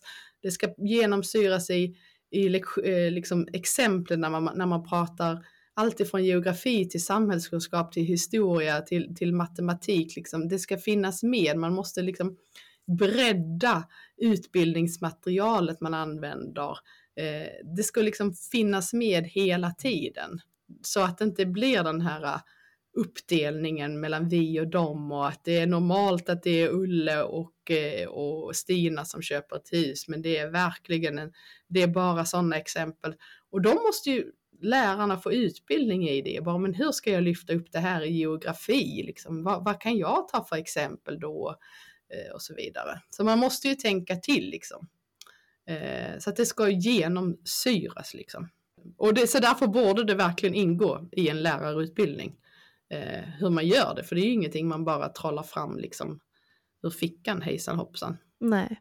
Nej, det kommer säkert att ta ganska många år innan så här. Det, det går säkert stegvis mot, mot det som, som man har som mål, men det kommer att ta en tid att det faktiskt blir inlärt. Att det inte blir någonting som man bara skriver upp i sitt häfte och så sen lämnar det där. Att man faktiskt får det inlärt i sitt beteende. Jo, men exakt. Ja. Och då, mm. då är det väl det att det börjar med att man behöver liksom verkligen eh, granska sig själv. Liksom, vad, man, vad, vad, liksom, vad tänker jag och liksom, vad föreställningar har jag och vad, vad kommer ut ur min, min mun helt enkelt. Så att har man börjat fundera på det sättet då har man då, då, då blir det liksom ett mer, ja då har man ett medvetet liksom, sätt när man pratar och vilka exempel man tar och vad man väljer att lära ut och så. Inom ramen för läroplanen såklart. Mm. Jag har ändå mm. flera frågor till dig. Är det någonting som du känner att du skulle vilja... Mm. ja, nu vi har pratat nog i oh, över två timmar. Bli, så jag börjar bli helt matt ja. ja, men vi har pratat viktiga saker. Det har vi. Ja. Hoppas mm. att andra tycker det också. Ja, nej, men det tror jag. Jag tror faktiskt, nu ska jag se här, jag mm. fick en fråga på, på Instagram, om inte jag minns helt fel. Mm -hmm. Nu ska vi se. Um, men det här har du ju egentligen, ja du har ju pratat om det här, men en fråga var att hur tog hennes familj och vänner att hon kom ut inom situationstecken. Mm. Och så inom parentes där Mm. att homofobi som finns i Österbotten tyvärr. Tyvärr. Mm. Och homofobi och, och transfobi och så, det, det finns ju liksom för att man inte har kunskap om det. Och, och på många, alltså mindre ställen just att, att man inte har så mycket erfarenhet. Alltså man blir inte utsatt för det och man tror att det inte finns liksom. Det finns ju, det finns ju länder, hela länder som säger att nej, men det finns ingen homosexualitet här och så. Och det är ju för att, för att det, finns inte en chans att våga visa vem man är. Men det är klart som tusan att det finns överallt.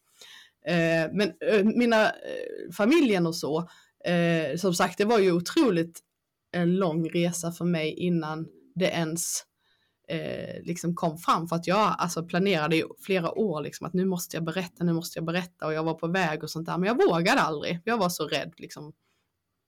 Men jag skämde så. Jag tyckte att jag var en mindre värd människa helt enkelt.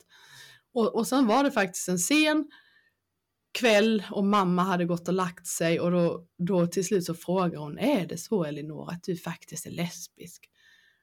Och jag kommer ihåg hur jag stod och tittade rakt in i en vägg och bara, ja, jo, så är det nog. Ja, titta, då förstår jag. Liksom. Och det var inga, alltså det var inga konstigheter, det kändes jätteskönt och sen så dagen efter så hade hon eh, då hade hon eh, skrivit ner en massa frågor på en lapp och sånt där och jag bara okej, okay, nej men jag får väl, hon gjorde det så som man absolut inte ska göra, det vill säga utbilda eh, så. Eh, men okej, okay, tänker jag, jag gör det för det var så härligt eh, att det var ute. Eh, så jag svarade snällt på de frågorna och så. Och sedan, eh, ja så pappa han var ute i förrådet minns jag och då kommer jag ihåg att jag gick ut till honom och så bara, ha Ja, nej, men jag vet ju att mamma har berättat. Eh, Vad, va, va, va, tänker du om det då? Ja, nej, så länge du mår bra så. Så sa han. Eh, och min brorsa, det var ju liksom inga konstigheter. Han bara, ja men herregud, det vet jag väl liksom. Eh, så det var väldigt, det kändes väldigt smidigt. Men sen så har det ju kommit så här efteråt, eh, till exempel när vi väntade vårt första barn så var det liksom att min mamma hon bara, hon tyckte liksom inte att hon var mormor på riktigt för att det var inte jag som hade burit barnet och, och så. Och att liksom bara, jag kan inte förstå det där och att säger lite sådana saker. Men annars så gick det ju, det gick väldigt smidigt på så sätt och jag hade ingen, jag har liksom ingen eh, mor eller farförälder kvar som men alla, alltså det har inte varit någon som helst eh, konstigheter på det sättet.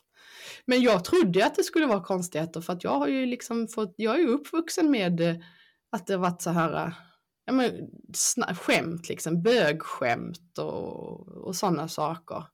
Eh, jag menar får man höra det så, så då tror jag ju att det att det inte skulle vara okej okay, liksom. Och sen framförallt så är det väl just att det här med att vara, man vill ju inte vara som, man vill ju inte vara annorlunda. Det är ju jättejobbigt.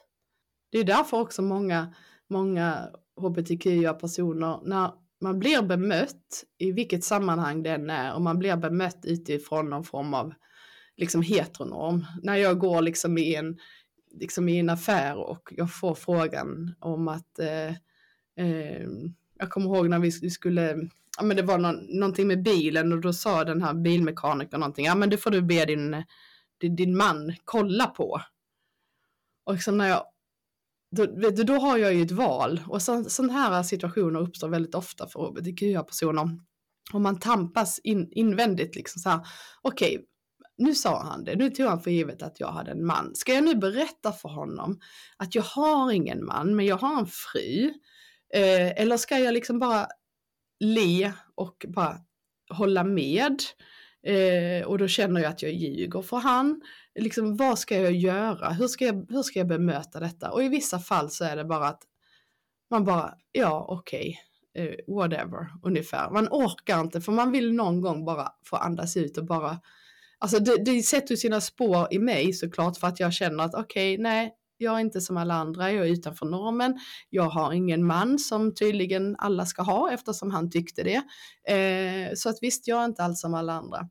Eh, och sen så, liksom, så präglar det ju såklart mig invändigt och så.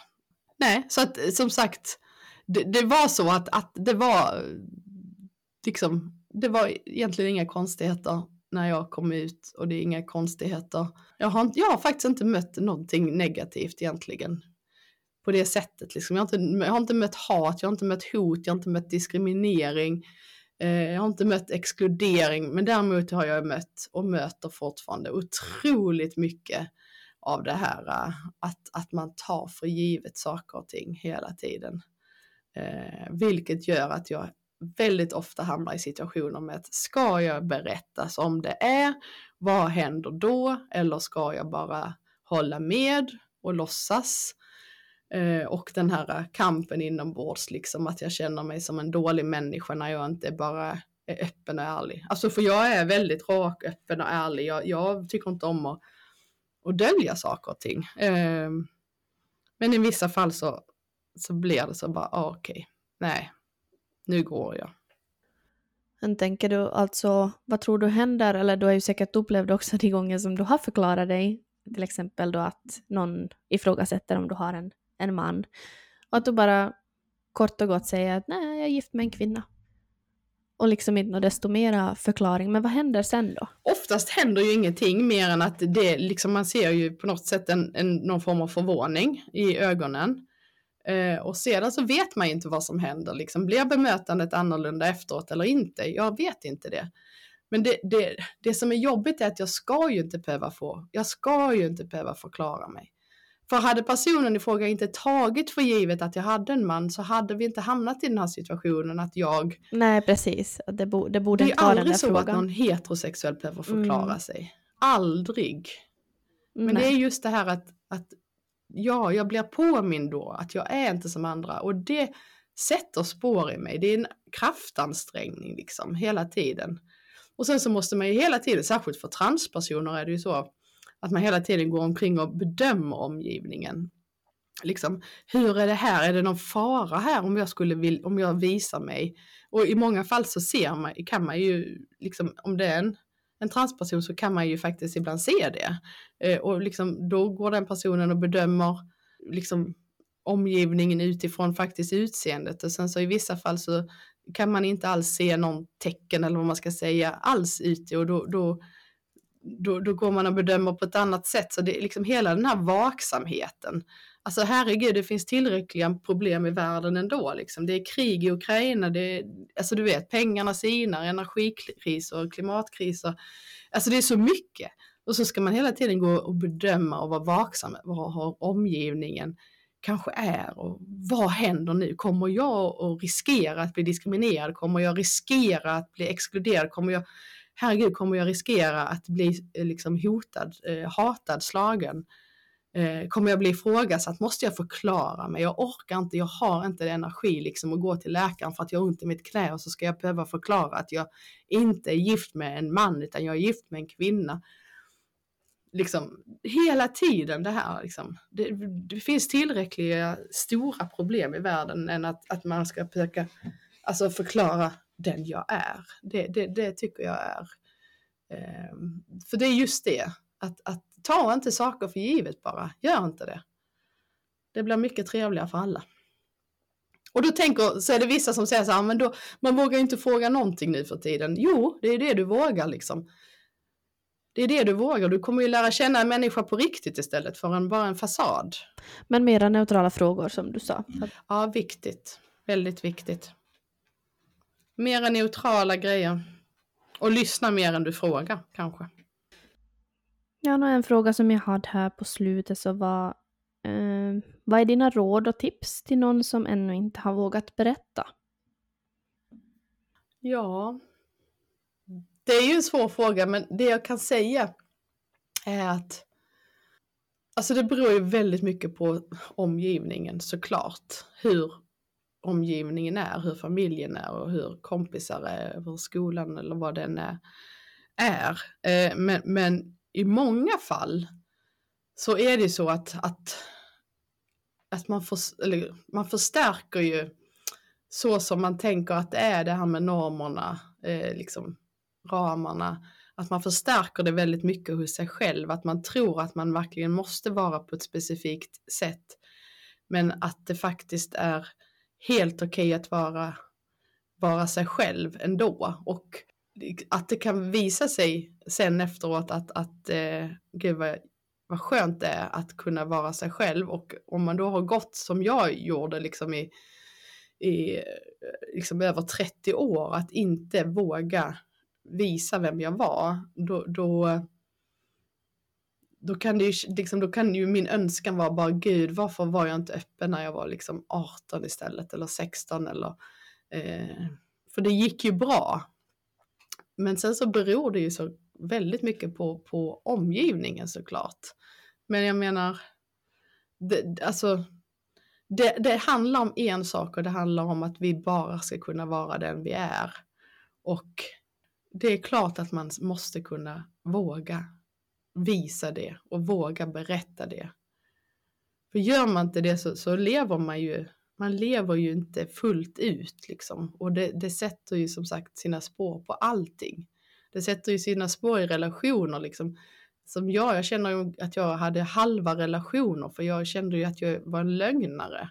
Att jag inte var öppen. Så jag hade inga bra relationer. Alltså jag hade ju bra relationer men jag kände att det var inte äkta. Det var inte fullt ut liksom. Eh, så att... Mm. Och jag tror, det gör, jag tror det gör jättemycket att man berättar åt någon. Att man faktiskt kanske tänker ut, för, för alla, alla har, eller de flesta har alltid någon som man kan tänka sig berätta åt, även fast det kan kännas jättejobbigt. Och för de som inte har så kanske man kan ta stöd från kurator till exempel, eller söka sig till någon psykolog eller någonting att man inte håller det helt för sig själv. Att man någonstans faktiskt tänker efter att vem, vem skulle jag kunna känner mig trygg i att berätta och som kanske inte berättar vidare. Och så att man, att man får en början på det. Ja, ja men det är jättebra så. För det är faktiskt det är ganska vanligt att, att, att, eh, att man gör så att man börjar med någon som inte heller är sådär eh, närmast, utan man berättar för någon i periferin kanske för att träna eller vad man ska säga. Det är ganska vanligt att, att göra på det sättet och sen så komma närmre och närmre kärnan av de viktigaste helt enkelt. Det, så det var väldigt bra sagt av dig att, att, liksom, att påbörja det helt enkelt. Mm, ja, mm. men jag tänker bara, och jag tror det handlar om många saker i livet, det behöver ju inte vara just det här, utan det kan ju vara någonting annat som, som man helt enkelt går och grubblar på och som, som påverkar ens mående på, på ett eller annat sätt. Men att man vågar, ja, vågar prata om det med någon. Mycket bra. Mycket bra sagt. Mm. Jag håller med. Men hör du, jag känner mig ganska färdig. Ja, jag dig? också. Är helt färdig. får gå och ta en powernap. Ja, jag ska ta och gå och käka lite lunch nu. Ja, men det ska du få göra. men hör du, tusen tack Elinor du, tack Verkligen. snälla. Det var jättetrevligt att sitta här och prata med dig. Och eh, ja, hoppas det kommer något vettigt ut av det. Absolut. Mm. Det, det, tror jag absolut att det gjorde. Ja, bra. Så tack igen. Tack. Och så ska du ha det riktigt bra. Tack. Tack snälla.